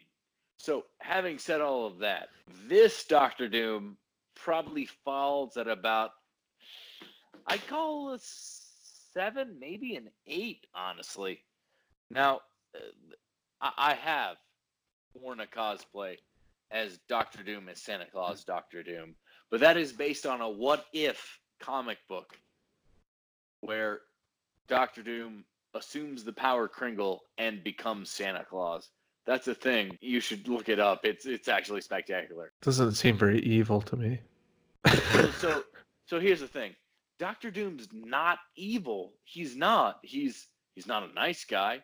He has seen a th- so he's the he's the the uh, Doctor Strange. He's seen a thousand different possible realities, and the one reality he has seen where the Earth is not destroyed is where he is the ruler. He's seen a thousand realities or a hundred million or whatever bullshit he wants to throw out there. That's not the only possible reality, right? And he, he has a lot of he makes a lot of choices that are morally gray and that aren't correct. But at the same time, he also knows that, hey, look, if I rule the world, there's a decent chance humanity survives to the point at which Bast, the Panther god that gives Black Panther his powers goes, uh, actually, yeah, go. You you can have this vibranium. It's it's actually cool. So he is the best comic book villain of all time. He's a scientist. He's a wizard. He's the leader of his own country. He is Batman, Doctor Goddamn Strange, Iron Man, Captain America, everything all together in one. Okay, so that that didn't answer my question. it gave me a lot of background information on him. Fair. Where would where would his plot rank? Is it a, is it ahead of Nip Tuck Doom? Oh yeah, yeah, yeah. Ahead of Nip Tuck Doom. But is it below him sending the Fantastic Four to steal Blackbeard's treasure? Oh, that's oh, that's a tough call because Blackbeard's treasure is pretty great. I'd put it on par. Turns out that Blackbeard is actually Ben Grimm. Blackbeard didn't exist until they went back in time. Pretty interesting. You never know what's gonna. You know, you step on a, you step on something. Next thing you know, Ben Grimm's Blackbeard. It's the old butterfly thing. It's goddamn amazing, isn't it? All right, so I would rank it. I don't know. It was pretty convoluted for the most part, but I did like some of his doomness. Yeah, I, I would rank it just ahead of Nip Tuck Doom. I'd be honest. I think at this point, the only way to save Doom's legacy in cinema is to have him pull like the Deadpool 2 post credits and go back in time and right all these wrongs. So the new Doom should just like create a new reality where he kills all the other Dooms. I'd be cool with that. I would super be cool with that. I think that would be pretty awesome. And then also crushes that poor excuse for a Silver Surfer. Oh, Doug Jones. Doug Jones who tried so hard. Poor Doug Jones was told that he would be the Silver Surfer, and like a month before the movie came out, they're like, "Hey, we're gonna redub all your lines. We need someone famous." I guess God, he's that's used to that because it happened to him on more than one. On occasion. Hellboy. Oh, and Uh, NBC's got uh, the new Star Trek. Oh, it's impressive. So that Wraps up our uh, look at Roger Corman's Fantastic Four. Still the best Fantastic Four film. You know, in a in a sea of not so great titles, I, I would say that's a, it's the fair statement. It it tries, it really tried hard. I feel for the actors, really everyone involved, because it wasn't for lack of their effort. They went out to make a movie and they had hopes and aspirations, and it just didn't pan out for them. And it's a bummer because really, they could have been cashing checks on this movie for the rest of their lives because almost certainly pe- you know people have been selling bootleg copies of this thing at comic cons for 20 years. So for them not to see a dime of that is totally unfair especially when roger corman got paid a kickback of a million dollars on the back end to just shut up about it. You The know, old so- ash can copy, kids. yeah. So uh it it's i i would say watch it and uh we were gonna we were gonna do something new because it is hops and flops and we we gave you what we were drinking in honor of uh the movie we were discussing and how many beers do you think it takes to get through this movie to me uh, on a scale of one to six it's really only a couple because it's entertaining for what it that you know you watch it for what it is you don't have super high hopes because if it was something life changing, it would have been released. So I would say, you know, two, three. It's fun. I enjoyed it. My wife got a kick out of it. She couldn't believe I was making her watch it, but you know, Similar on my side of the house. Listen, are you a fan of the Fantastic Four? You'll get through this in one or two of the cheapest beer that you can just drink while you're watching it. Uh, do you do you not give a fuck about comic book movies? Then you know three to four, maybe five. But as it stands, it's actually a pretty solid movie. I mean, it's got crappy special effects. I'm not gonna pretend like it's anything you know world affirming or anything like that. But it it it understands what the Fantastic Four are. It in it revels in what the Fantastic Four are. It revels in what their principal antagonist, Doctor Doom, is. You know, it's it's worth a couple of beers and a ah, I can't believe this shit is happening. It it feels like a '90s movie. It feels dated.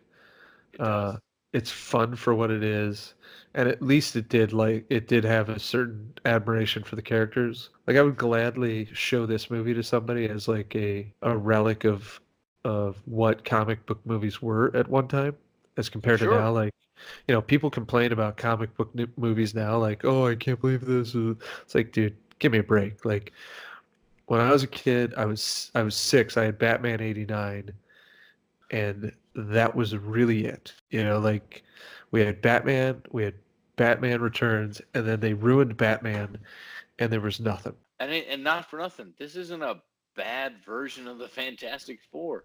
It's just a cheap version of the Fantastic Four, which is different. If if I had seen it as a kid, I would probably have like a real nostalgia for it, where I yeah. I'd, I'd like it a lot more than I end up liking it because I'm much older now and you know I'd never seen it before and all you hear about it is how bad it is. So, but as a kid, I probably would have thought it was great. Just like I thought, you know, I used to watch the old Godzilla movies. I thought they were the greatest thing on earth. So, and those were guys in a rubber suit. Yeah.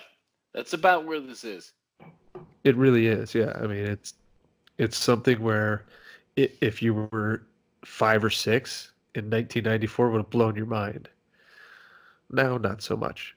You know, even Batman now doesn't blow your mind. I mean, there's clear scenes in that movie that are just models. So, Still, if you had a couple drinks, check out the Fantastic Four on goddamn YouTube. It's a good time. if you could find a better transfer than the one I saw, that'd be good. But I don't know if it exists. So, because the one I saw was really, I mean, there was like tracking parts where the tape was going out. All right, so I've got a drinking game for you. You can play along if you like. Here are my rules. One, drink anytime anyone says a catchphrase. So that'll include Fantastic Four, It's Clobbering Time, Flame On, Flame Off. Also, anytime someone explains the scientific reason for whatever they're doing, mostly this is going to be a Reed. As he says, there's a scientific explanation for everything, even if he can't Ooh. actually tell you what it is. and it is terrible when he tries to. All right. So, now having said all of that, let's get into the slightly more advanced drinking game. So, you want to get wrecked? Okay, let's get wrecked. So, anytime there is a moment of true bromance between the thing and Mr. Fantastic, this shows up alarmingly a lot. It's any time that they just you really feel like they care about each other and they they want to make sure they're okay. Also, drink anytime that the symphony is way too goddamn good for the movie you're watching. Oh, you're There trying are- to kill people. there are leitmotifs for the Borises. There are leitmotifs for the not the mole man. There are leitmotifs for Doom. It's crazy. Just just drink every time you're like, wow, this this symphony is fantastic. Drink anytime that Doom laughs or laugh along with Doom. Your choice. So either What about like when he when he like really is very emotive with his hands? That happens a lot. Still drink. That's the Yeah. that's the deal. Also, drink anytime Reed uses the stretch powers and for the duration of that stretch. So when he goes like to punch Doctor Doom, you're drinking the whole time. So it's like a chug. Nah, that's not a chug. That's a, that's overly harsh. You're you're drinking for like two to three to four, maybe five seconds. Eh, it's Uh, a mild chug. It's a mild chug. It's it's not too aggressive, and I believe that covers it. So, yeah, that that about gets it. Listen, if you want to throw out some additional, let's drink to the Fantastic Four while you watch this film. I will happily drink the Three Philosophers with you, only if it's a Belgian quad. Let's do this thing. I think uh, two two additional rules. You must have a solemn drink for when the thing is wandering around the city depressed and accosting people with his depression. Uh, and you must also Pour one back for Dr. Reed Richards getting married in his costume, which is just an absolutely absurd thing to do. So that concludes our show. I thank my guest, uh, Captain Cash. Again, you can find him on both Twitter and Instagram at Captain Cash. That's at C A P T C A S H. Thank you again to the revengeofthefans.com for being the home of this show. And find us on Twitter, myself at WriterTLK, and the show at Hops and BO Flops.